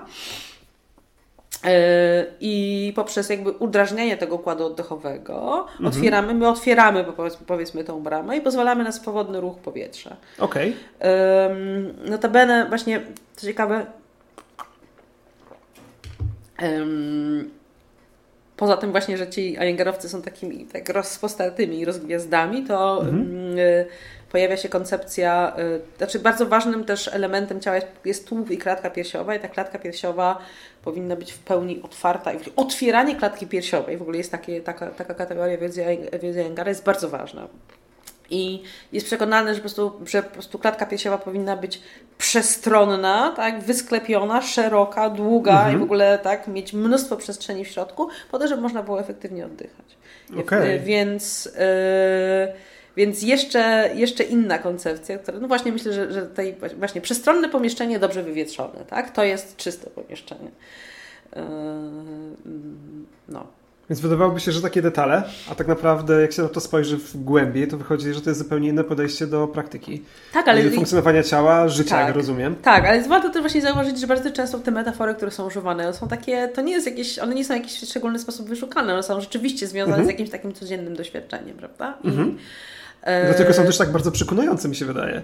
Myślę, no. że tak, oczywiście, że jakby to tak naprawdę jest dużo um, jednak takich, takich potocznych doświadczeń, tak wykorzystywanych do, do mówienia o tych kategoriach. To no, nie jest jakaś um, wysoce intelektualna tradycja, tylko po prostu to jest coś dla ludzi, prawda? Mhm. Um, co ma być przede wszystkim przekonujące dla. E, dla osób. Znaczy, nie twierdzę, że nie pojawiają się, zwłaszcza w Ingara, y, w tym środowisku jednak jest pewne zamiłowanie do pewnego jednak jakby to powiedzieć, do operowania, też ponieważ poza samą praktyką, wśród takich osób naprawdę mocno zaangażowanych, poza mhm. samą praktyką pozycji jogicznych, tak, jest to dość duża potrzeba jakby, jakby to powiedzieć, kultywowania tej takiej strefy, sfery filozoficznej, tak? I, mhm. i dużo jakby jest też takich, nie wiem, spotkań, yy, w których dąży się, tak, taki instruktorzy dążą do tego, żeby jakoś właśnie poruszać te kwestie filozoficzne i wprowadzać jakieś, jakieś takie bardziej powiedzmy dyskusje o abstrakcjach. Mhm. Yy, I yy, w jaki sposób te dyskusje się odbywają, to może jest inna historia. Tak? W każdym razie one czasami myślę, że też często są, jakby odwołują się do takich, tak wbrew pozorom, prostych i potocznych koncepcji, mhm. tylko niekoniecznie nie musi to być wprost widoczne, tak? Dlatego, okay. że właśnie odwołujemy się do Jogi Patandzialego, tutaj operujemy jakimiś pojęciami sanskryckimi, które które wykorzystywane są e, przez, e, które wprowadzane są, znaczy nie wprowadzane, ale które pojawiają się też u, u Patandzialego, bo zazwyczaj są to pozyte, pojęcia już istniały wcześniej w innych kontekstach. Um, ale e, jakby docelowo mam wrażenie, że jednak one interpretowane są w taki sposób no dość po prostu mm, przystępny i potoczny. Okay. Mm, zresztą właśnie, właśnie mojej, dużą część mojej książki właśnie polega, poświęcam analizie tych pojęć, tego jak właśnie te konkretne terminy zaczerpnięte od Patandzialego są wykorzystywane. Są, są, tak, są tłumaczone jakby, tak? Na, mhm. z, z sanskrytu na ludzki przez okay, różne, rozumiem. właśnie te różne yy, przedstawicieli tych różnych szkół. Rozumiem. Czyli yy, w jodze Ayangara to jest ta pra płaszczyzna filozoficzna częściej poruszana w trakcie praktyki, tak? No, bo... no takie mam wrażenie, tak. Mhm. Dlatego, że generalnie to jest praktyka, która jest bardzo przegadana. To znaczy w takim sensie, że instruktorzy bardzo dużo mówią. Okay, to... O ile na przykład jak się na zajęciach na przykład e, asztangi, tam jest bardzo mało mówione. Aha. Są zazwyczaj bardzo zdawkowe komendy, bardzo często po prostu ci instruktorzy liczą, czasem coś tam powiedzą, typu następny na salę, albo nie wiem, dotknij nogą, głową kolana. Eee, ale tak, tak, tak naprawdę mówi się bardzo mało. Na, jeżeli chodzi o zajęcia wini jogi, to też znaczy nauczyciel prowadzi, czy instruktor prowadzi Ile zajęcia. mówić, jak mało oddycha. No. Ale mówi, znaczy on akurat, nie, on akurat nie, żartuje, to, to, to, to, zmierza, znaczy to nie jest takie, to, to nie jest takie, takie mm, znaczy dowcip dowcipem, ale faktem jest, że to, to, może nie, to może być ważna uwaga, że instruktorzy nie ćwiczą podczas tych, tej praktyki, tylko okay. stoją z boku i oni używają komend, czyli mówią, mm -hmm. tak, teraz pod, y, tak y, mm, podnieść ręce wdech, zrób skłon wydech i tak dalej, ale to są tylko takie techniczne komendy. Natomiast wiedza Jengara, yy, tak nauczyciel właśnie, to o czym powiedziałam, że jest napisane na przykład w książkach Jengara, to też się pojawia na zajęciach, czyli instruktorzy używają metafor, opisują to, co powinno mm -hmm. się czuć. To jest dużo, to, to jest też bardzo normatywnym wiedza Engara staje się właśnie, czyli ja mówiłam o tym, że y, praktykujący uczą się czuć ciało szczegółowo, ale też uczeni są, jak to ciało, powinni czuć. W okay. takim sensie, że po prostu oni dostają dość, tak, ćwiczący dostają dość po prostu konkretne już jakby narzędzia, konkretne metafory, tak, czyli dostają sugestie od instruktora, tak? Mhm. Jakiś przykład, żeby można sobie bardziej wyobrazić? Eee... To z takiej najprostszej, oczywiście jak trzeba tak, przy, przykłady, to zawsze człowiek się stresuje i nie może nic się nie wydusi. E, ale już nawet tego rodzaju sytuacja, w której, mhm. no nie wiem, wykonujemy jakąś pozycję, w której mamy do czynienia z jakimś powiedzmy bocznym bocznym wydłużeniem ciała, tak? tak. W której powiedzmy, że, że tak rozciągamy bok tułowia i y, na przykład dostajemy komendę, poczuj, co się dzieje z Twoją nerką, tak? Poczuj, jak Twoja nerka się wydłuża. Okay. Tak? I w tym momencie, czyli to nawet nie jest tylko, że na, nawet ten, ten fakt, poczuj, jak Twoja nerka się wydłuża, już sugeruje, że tak powinieneś, powinnaś poczuć wydłużającą się nerkę, tak? Więc mhm. dostajemy jakby mapy razem z legendą, tak? Czyli okay. gdzie mamy czuć i co powinniśmy czuć i w jaki sposób w ogóle to czucie sobie mamy zmetaforyzować. Okay. Więc rzeczywiście y, pod tym względem jest bardzo specyficzna ta, y, specyficzny ten system. I że właśnie jest w zależności od. I rzeczywiście to jest też taka słabość tego systemu czasami, że instruktorów, zwłaszcza takich jeszcze mniej doświadczonych, ponosi i odchodzą od konkretu i zaczynają opowiadać swoje historie. To jest też jakby umiejętność, myślę, że instruktora w tym systemie to nauczenie się właśnie mhm. powstrzymania y, tego, tych elaboratów i skupienia się czasami na rudymentach, bo mm, mm, zwłaszcza, że to jest, to jest bardzo ciekawe, tak? Że powiedzmy, y, jesteśmy sobie taką początku, takim początkującym instruktorem, mhm. nasłuchamy się tych doświadczonych instruktorów i mamy poczucie, że my też tak powinniśmy, tak? Więc zamiast na przykład nauczyć swoich podopiecznych, które zazwyczaj dla początkujących instruktorów, podopieczni będą też początkujący. Więc zanim, zamiast ich nauczyć po prostu tak. Y, podstawowych tak, wzorców ruchu, że tutaj mhm. nogę wyprostować, tu zgiąć, tam się skręcić, to zaczynają opowiadać historię. Okay. Po czym przychodzą na jakąś tam ewaluację, tak? I, i, i ich, tak? Instruktor, on się nim, on się nim, powiedzmy, ich superwizor, że go tak, tak, tak nazwę, tak, tak. zwraca na to uwagę, że po prostu przestań tutaj bajdurzyć, po prostu powiedz tej osobie, że ma wyprostować nogę, prawda? Mm. I, ale je, ważne jeszcze w tym wszystkim dla właśnie yy, w tym środowisku praktykujących jogę Iyengara jest to, że jest ta idea w ogóle właśnie to jest w ogóle też ten postulat przede wszystkim Iyengara, że całą całej filozofii jogi, jogi można doświadczyć w ciele. Okay.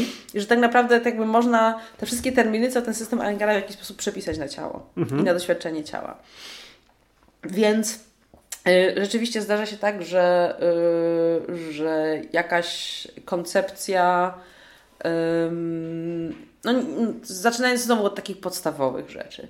Weźmy na przykład koncepcję etyczną ahinsy, czyli niekrzywdzenia, tak. tak o której mhm. też wspomina, która jest też wymieniana w, w, przez Patandzialego, więc...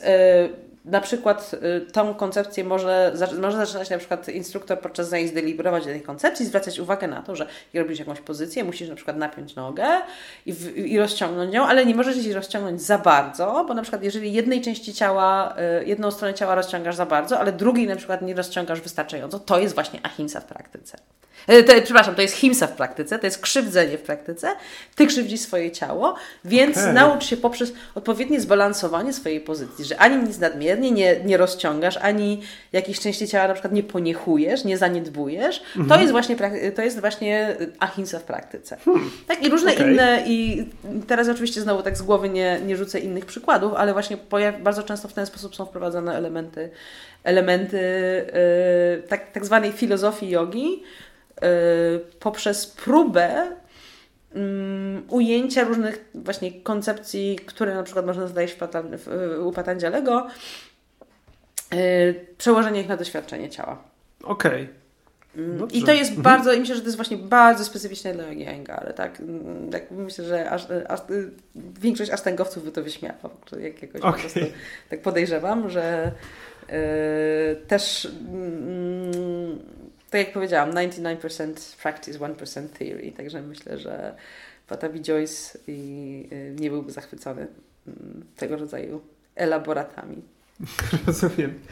Słuchaj, e, oglądałem wywiad z Tobą w kwadracie akademickim mhm. i tam wspominałaś, że kolejne badania, jakie chciałabyś prowadzić, to mhm. są badania na temat, jeśli dobrze pamiętam, postaw etycznych i mhm. moralnych ludzi, którzy mhm. praktykują jogę. Co Cię mhm. skłoniło w ogóle, żeby objąć ten obszar badań i jakie są przesłanki, które, którymi się kierujesz e, przystępując do nich? Okej. Okay. Yy...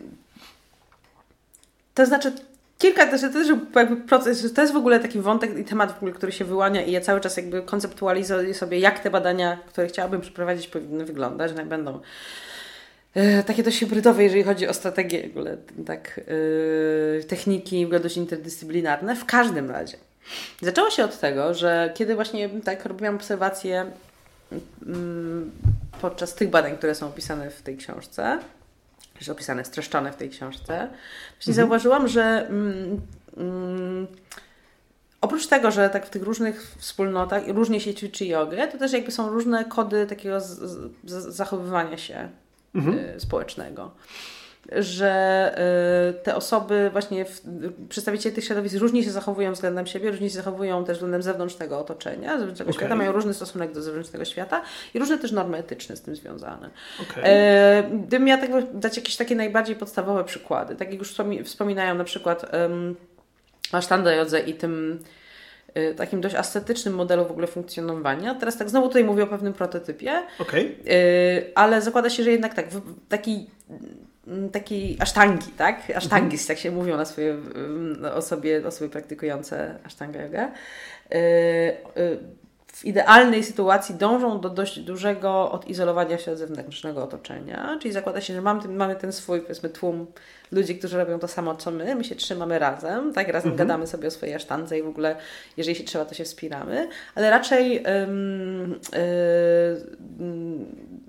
z różnych względów, tak, o, znaczy w ogóle sam, sam Joyce stwierdził, że należy tak unikać tak, kontaktów tak, z niewłaściwymi ludźmi i też in, in, inne osoby, z, z, z, nie tylko sam Joyce, ale też jego niektórzy spadkobiercy wspominali o tym, na przykład, że należy dobrze wyregulować swoje kontakty społeczne, zastanawiać się, kto jest dla nas dobroczynny, kto nie, tak, okay. że pewnych, pewnych osób powinniśmy unikać, pewnych aktywności powinniśmy unikać, tak. Mhm. Yy, tak, jedna z takich bardzo wpływowych celebryckich instruktorów też tanga jogi, gdzieś tam pisała jakiś artykuł o tym, że zanim się w ogóle zajęła sztangą, to ona bardzo była w takiej scenie klubowej, bawiła się, tam chyba jakieś Aha. wchodziły narkotyki. I w ogóle była taką party girl. Aha. E, I to było oczywiście takie destrukcyjne, ale odkryła aż tangę i poznała nowych przyjaciół, nowych ludzi i wszystko się zmieniło. I okay. nie wiem jaka jest, jak, jak dużo jest tego rodzaju narracji, ale jest też właśnie taka idea, że ten nasz astangowy świat on jest dobry. Musimy być bardzo w tym świecie będąc zdyscyplinowani i trzymać się pewnych zasad bardzo, bardzo sztywno i bardzo mhm. konsekwentnie. I właśnie mocno wyregulować nasze relacje z, z tym społecznym otoczeniem, zewnętrznym otoczeniem, bo ono może być po prostu szkodliwe dla naszej praktyki. Okay. E, I rzeczywiście na przykład, w Maj, jeżeli poje, przynajmniej wtedy, kiedy ja byłam w Majsurze, właśnie na badaniach terenowych, to tam rzeczywiście jest tak, że Majsur jest powiedzmy, że jak na indyjskie standardy to jest powiedzmy, że średnie miasto. Mhm. Nie wiem, chyba dwumilionowe, jeżeli dobrze pamiętam. W pewnym momencie jakby tym zagłębiem asztangistów się stała osobna dzielnica, taka powiedzmy, mm, pod, może nie podmiejska, ale taka mm, willowa dzielnica Majsuru. Mhm. W tej dzielnicy w ogóle się rozwinęła cała infrastruktura, tam sklepy ekologiczne, w ogóle spisane klejpki, w ogóle jak nie Indie, takie trochę, takie trochę, trochę, trochę India, trochę San Francisco. Mhm. I generalnie ci osoby, które przyjeżdżały tam właśnie regularnie na, na zajęcia w tamtejszych instytutach, one raczej siedziały sobie w tej dzielnicy, miały bardzo mało czasu, żeby się za nią wydostawać, bo były tam zajęte tą, tą praktyką, miały tam taki sobie swój światek. E, spotykały się wspólnie, jak nie ćwiczyły, to spotykały się wspólnie, żeby rozmawiać o praktyce. Rzeczywiście to było wszystko takie bardzo, bardzo e, mm, właśnie skoncentrowane w tej jednej dzielnicy, takie trochę wsobne, nie wiem, czy to jest dobre słowo. E, I bardzo właśnie widać było taką zwartość tego. I też na przykład, kiedy te osoby spędzały ze sobą czas, one spędzały ze sobą czas w małych grupkach ja na przykład pojechałam tam jako pojedyncza osoba, bez mojego, bez jakiejkolwiek towarzyszy i odkryłam, że, że w ogóle nie mam możliwości, też może to moje, brak skilli odpowiednich, mhm. ale czułam duży opór, w ogóle brak szans na to, żeby na przykład dołączyć do jakiejś grupki.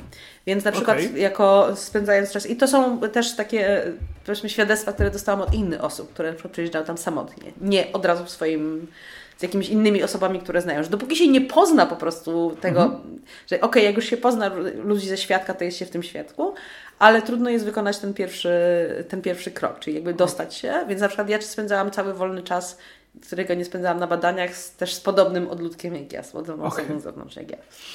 Yy, I yy, więc rzeczywiście i, I odniosłam wrażenie, że jednak rzeczywiście to, to, to wartościowanie jest bardzo specyficzne, że to nasze życie tutaj jest lepsze, na różne względy jest etycznie, po prostu moralnie wyższe od całej reszty. Okay. Z kolei na przykład, jeżeli się przyjrzymy, przyjrzymy jak funkcjonują szkoły winiogi w, w Ciennaju, mhm. Y, tam widać znacznie większą taką, y, znacznie większą, mam wrażenie, że jednak otwartość na interakcję z otoczeniem. Przede wszystkim założenie jest takie, że tamtejsze szkół jogi przychodzą dowolni ludzie po to, żeby otrzymać pomoc. Tak? W Ciendaju podobno te, te, często funkcjonują te, te szkoły właśnie założone przez Desikachara jako szpitale jogiczne. Oh. Ludzie mają różne dolegliwości i to jest jeden ze sposobów radzenia sobie z tymi dolegliwościami. Tak? Więc tam może przyjść każdy na różnego rodzaju tak, konsultacje tak, i praktykę. Yy, jest też takie założenie, że ok, ludzie, którzy tam przychodzą, żeby ćwiczyć, bardzo często mają bardzo duże obowiązki społeczne i, i życia, mają pracę, mają rodzinę, yy, są bardzo zajęci, więc yy, ich, oni po prostu muszą w jakiś sposób znaleźć przestrzeń i czas na to, żeby w tym swoim trudnym, bardzo obłożonym życiu znaleźć przestrzeń na praktykę. W ogóle mhm. Y, od kilku osób, w tym właśnie od instruktorów y, y, jogi, wini jogi, usłyszałam wcienne hasło In India there is no personal space. Więc o ile na przykład w przypadku takich właśnie asztangowców jest ta idea jednak trzymania się w tej swojej właśnie osobistej, niekoniecznie personal, ale interpersonal space of ashtanga yogis, wszyscy mhm. trzymają się tym razem w tym takim ciasnym kręgu, mhm. to tutaj okazuje się, że po prostu tak na pierwszym miejscu stoją jednak te obowiązki wobec świata zewnętrznego mhm. i w tym wszystkim my sobie musimy wykroić ten czas i przestrzeń na praktykę jogi. Okay. I z drugiej strony, w takiej, jeżeli chodzi o taką, taką postawę etyczną, to widać, że ta idea e, tak pomocy drugiemu człowiekowi, współpracy z, drugi, z drugim człowiekiem, wymiany z drugim człowiekiem jest bardzo ważna. I na przykład Sandycika czas wspominał o tym, że czasami jakby... Mm, nawiązywał o tym wewnętrz, jakby o pewnej zewnętrznej perspektywie na własne sprawy i własne życie, którą dostajemy poprzez kontakt z drugim człowiekiem. I o ile na przykład w takim klasycznym setupie yy, jogicznym mogłoby się wydać, że tym innym człowiekiem jest instruktor, który ma władzę, autorytet, mhm. to yy, jeżeli czegoś nie wiemy, to jedziemy do instruktora, tak on nam powie to tutaj wydaje się, że jednak ta postawa jest taka trochę bardziej liberalna. To znaczy, że różni ludzie, nasi przyjaciele, ludzie z naszego otoczenia mogą nam dać jakiś, yy, zaoferować jakiś zewnętrzny punkt widzenia, który będzie nam pomocny. Więc po prostu odniosłam wrażenie, że, że właśnie ten sposób formowania relacji yy, społecznych jest zupełnie inny. I to mi zaczęło dawać do myślenia. Tak? To, że mhm.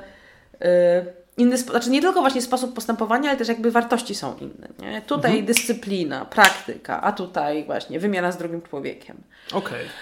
I do tego jeszcze yy, doszedł inny czynnik, czyli to, że yy, jakby w pokłosiem ruchu mitu yy, stało się też tak y, pewne y, kontestacje pewnych postaw w środowisku jogicznym. To znaczy zaczęto w ogóle mówić po prostu o nadużyciach seksualnych w mhm. Różnych y, szkołach jogi. Mhm. Y, a skoro pojawiła się już dyskusja nad nadużyciami, to też nad systemowymi przyczynami tych nadużyć. I w każdym razie to też dało oczywiście nie tylko mnie, tylko wielu osobom właśnie do myślenia o, o relacjach y, właśnie mm, władzy i relacjach interpersonalnych w jodze. Uświadomiłam sobie, że bardzo często te relacje są właśnie bardzo takie konserwatywne w sensie bycia bardzo hierarchicznymi, opartymi na jakby różnej y, ilości przepisanego, przypisanego autorytetu. Mm i dające po prostu bardzo dużą władzę, bardzo duży autorytet instruktorowi. I zaczęłam się zastanawiać w ogóle, czy można inaczej, a to dodatkowo zbiegło się z moją lekturą mhm. um, wspominanego, pracy wspominanego już przeze mnie wcześniej, wcześniej George'a Lakoffa, który um, w pewnym momencie zaczął opracowywać swoją teorię moralności w, w oparciu o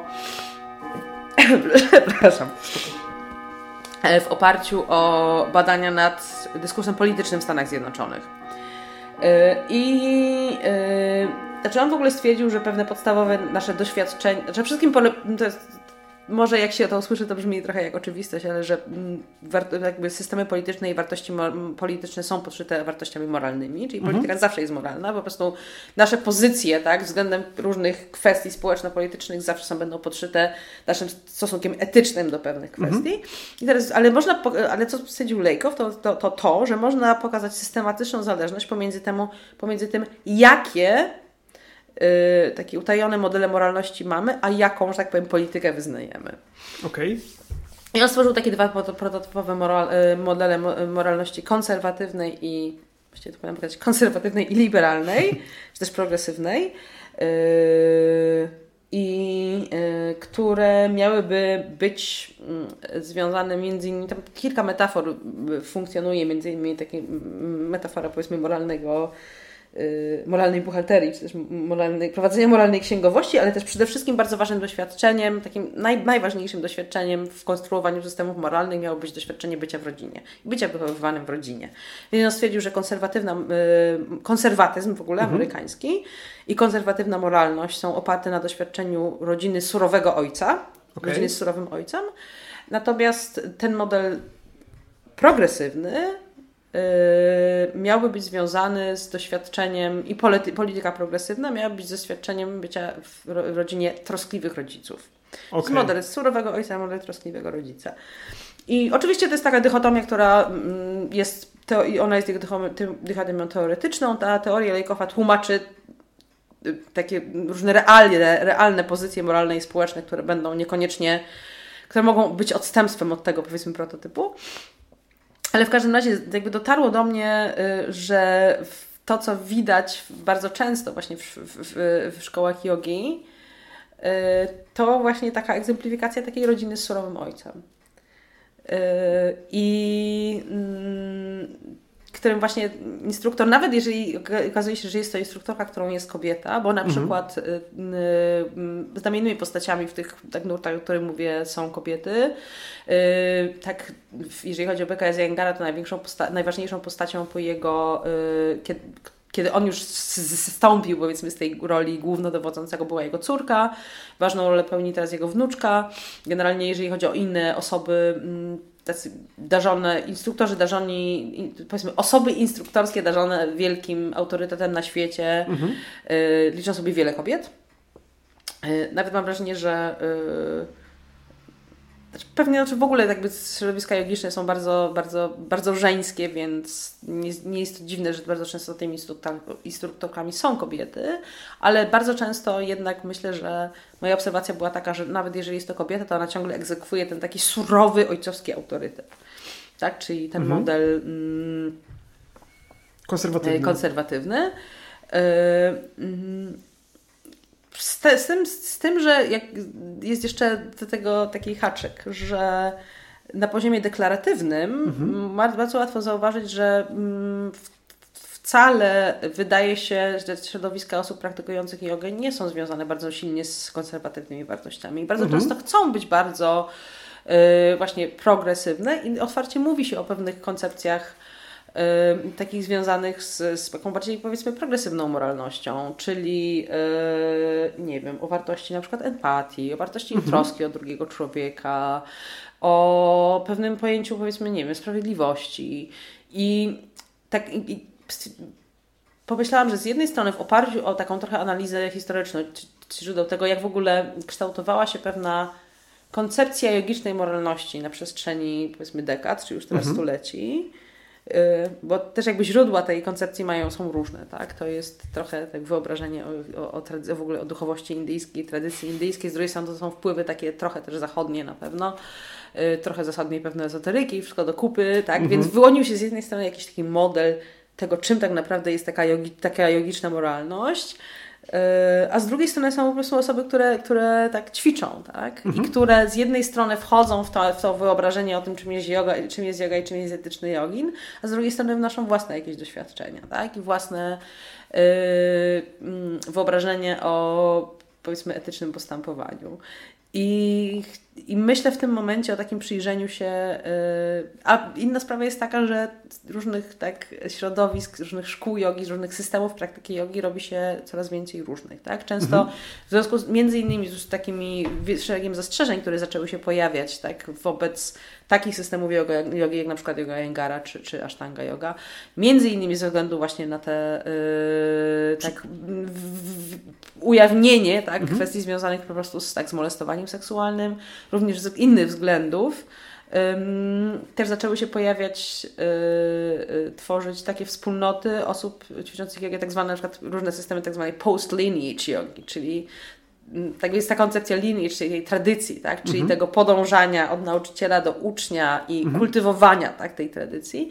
Więc zaczęły się powstawać systemy, które jakby trochę mm, y, rezygnują z tego rodzaju afiliowania się z przeszłością, afiliowania mhm. się z historią, z jakimś konkretnym autorytetem i próbują budować te swoje wspólnoty nad innych postawach. I moim planem na dzień dzisiejszy jest y, znalezienie nawet też współcześnie mhm. takich różnych wspólnot, które w różne, w różne, na różny sposób podchodzą do jogi, Aha. żeby zobaczyć na ile, żeby zilustrować tą koncepcję, że także yoga może być bardzo konserwatywna, mhm. y, może być bardzo autorytarna i, i tak naprawdę wydaje się, że na, pe na, na, pewnym etapie ona się taka ewidentnie stała, tak? że w momencie, kiedy praktyka jogi stała się pewną praktyką tak wspólnotową, czyli robienie czegoś razem i właśnie tworzenie jakiejś grupy, która nabiera jakiejś struktury, wygląda na to, że ona się stała się właśnie tym mm, czymś, takim tworem raczej tak konserwatywno-autorytarnym, tak? Jak, mhm. No nie wiem, jeżeli w, w, zastanowimy się nad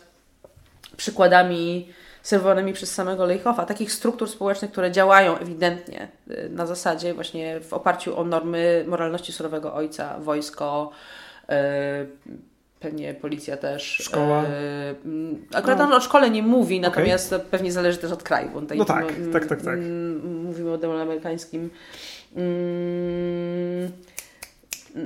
no nie wiem, no w, w, każdym razie w polskim kontekście pewnie yy, no, w każdym razie no, na pewno wojsko jest takim mega prototypem. Tak. Pewnie jakieś kluby też. No, w każdym razie. W, w, modele hierarchiczne. Takie nie? modele właśnie hierarchiczne oparte na silnym autorytecie i na dyscyplinie. Tak. Więc wydaje się, że jednak tego rodzaju model y, jest pewnie bardziej pierwotny względem, jeżeli chodzi o jogę. Y, tym bardziej, że na przykład. Badacze, którzy się zajmowali właśnie tym, tą jogą dwudziestowieczną, mhm. początkami jogi posturalnej w Indiach w XX wieku, wskazują na to, że to raczej były takie bootcampy, tak? że te, ci pierwsi yy, instruktorzy tej jogi w ogóle kultury fizycznej w Indiach w tamtym czasie to raczej się znęcali nad tymi swoimi uh, podopiecznymi. Okay. To jest specyficzny kontekst, tak? Kolonialne, późne kolonialne Indie, w ogóle taka kultura tamtych czasów, tak? Tak. Yy, tak bardziej wychowywanie przez po prostu, przez dyscyplinę, która polega na znęcaniu się. E, I mam wrażenie, że po prostu jesteśmy w czasie, po czym, po, po czym oczywiście pojawiły się te wszystkie różne wyidealizowane e, koncepcje jogi jako tak samego dobra i pokoju i niekrzywdzenia i tak dalej. I gdzieś tam chyba na, następuje klasz pomiędzy tymi różnymi mhm. koncepcjami. I wydaje się, że właśnie współcześnie dopiero, kiedy pojawia się pewna refleksja na ten temat, kiedy pojawia się próba podważenia pewnych, w ogóle jakby zdekonstruowania pewnych norm zachowywania mhm. się i zrobienia czegoś inaczej, tak? Zaczynają się wy, wy, wyłaniać, wydaje się, właśnie takie bardziej, powiedzmy, troskliwe um, pomysły, właśnie troskliwe, empatyczne pomysły na, jog, na, na jogę, które właśnie bardziej stają po stronie tej takiej, powiedzmy, no, tej postępowej, tak, tej mhm. moralności. I po prostu chciałam się temu przyjrzeć, y, jak to wygląda w praktyce.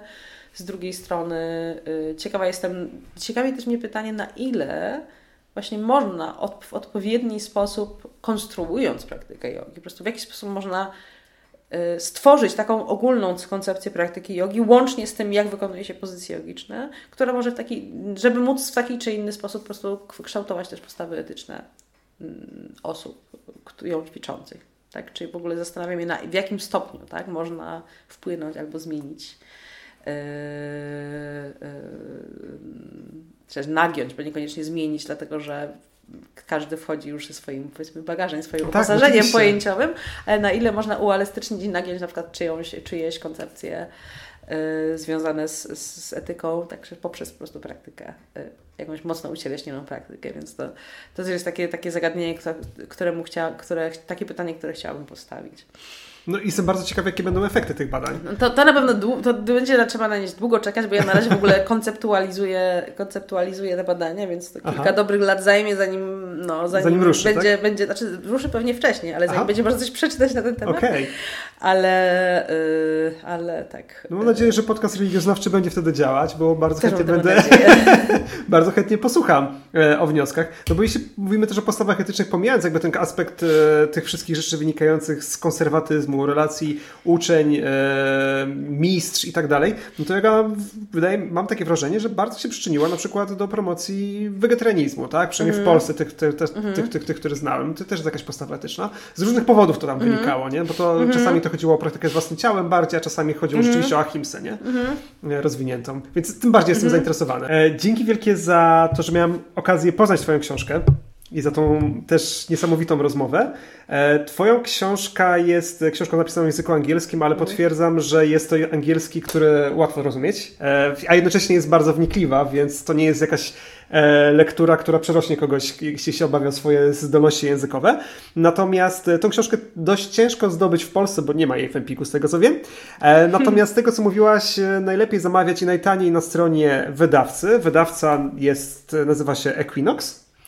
I mówiłaś, że jest jakaś zniżka po wpisaniu tajemnego hasła. E, tak, na hasło yoga pisane przez Y, Y-O-G-A, mhm. e, jest e, 25% zniżka na tą pozycję, mhm. więc e, mm, tak, znaczy ta książka, oczywiście mówimy to ciągle o, o książkach, tak, w środowisku ang e, anglosaskim, więc one niestety są w punkcie wyjścia droższe niż polskie książki ale, y, ale zawsze można skorzystać z 20% zniżki. Zresztą na Equinox mm, udostępnia też wersję cyfrową tej książki. Jest, są trzy wersje. Jest wersja w twardej oprawie. Tak. Jest wersja w miękkiej oprawie, którą to widać mhm. i, i, i, jest wersja e cyfrowa, tak. która tam, to jest, wiem, że to jest specyficzny format, który wymaga aktywnego pod, bycia podłączonym do sieci, żeby móc z niego korzystać, ale w każdym razie jest dostępna. Ale jest najtańsza.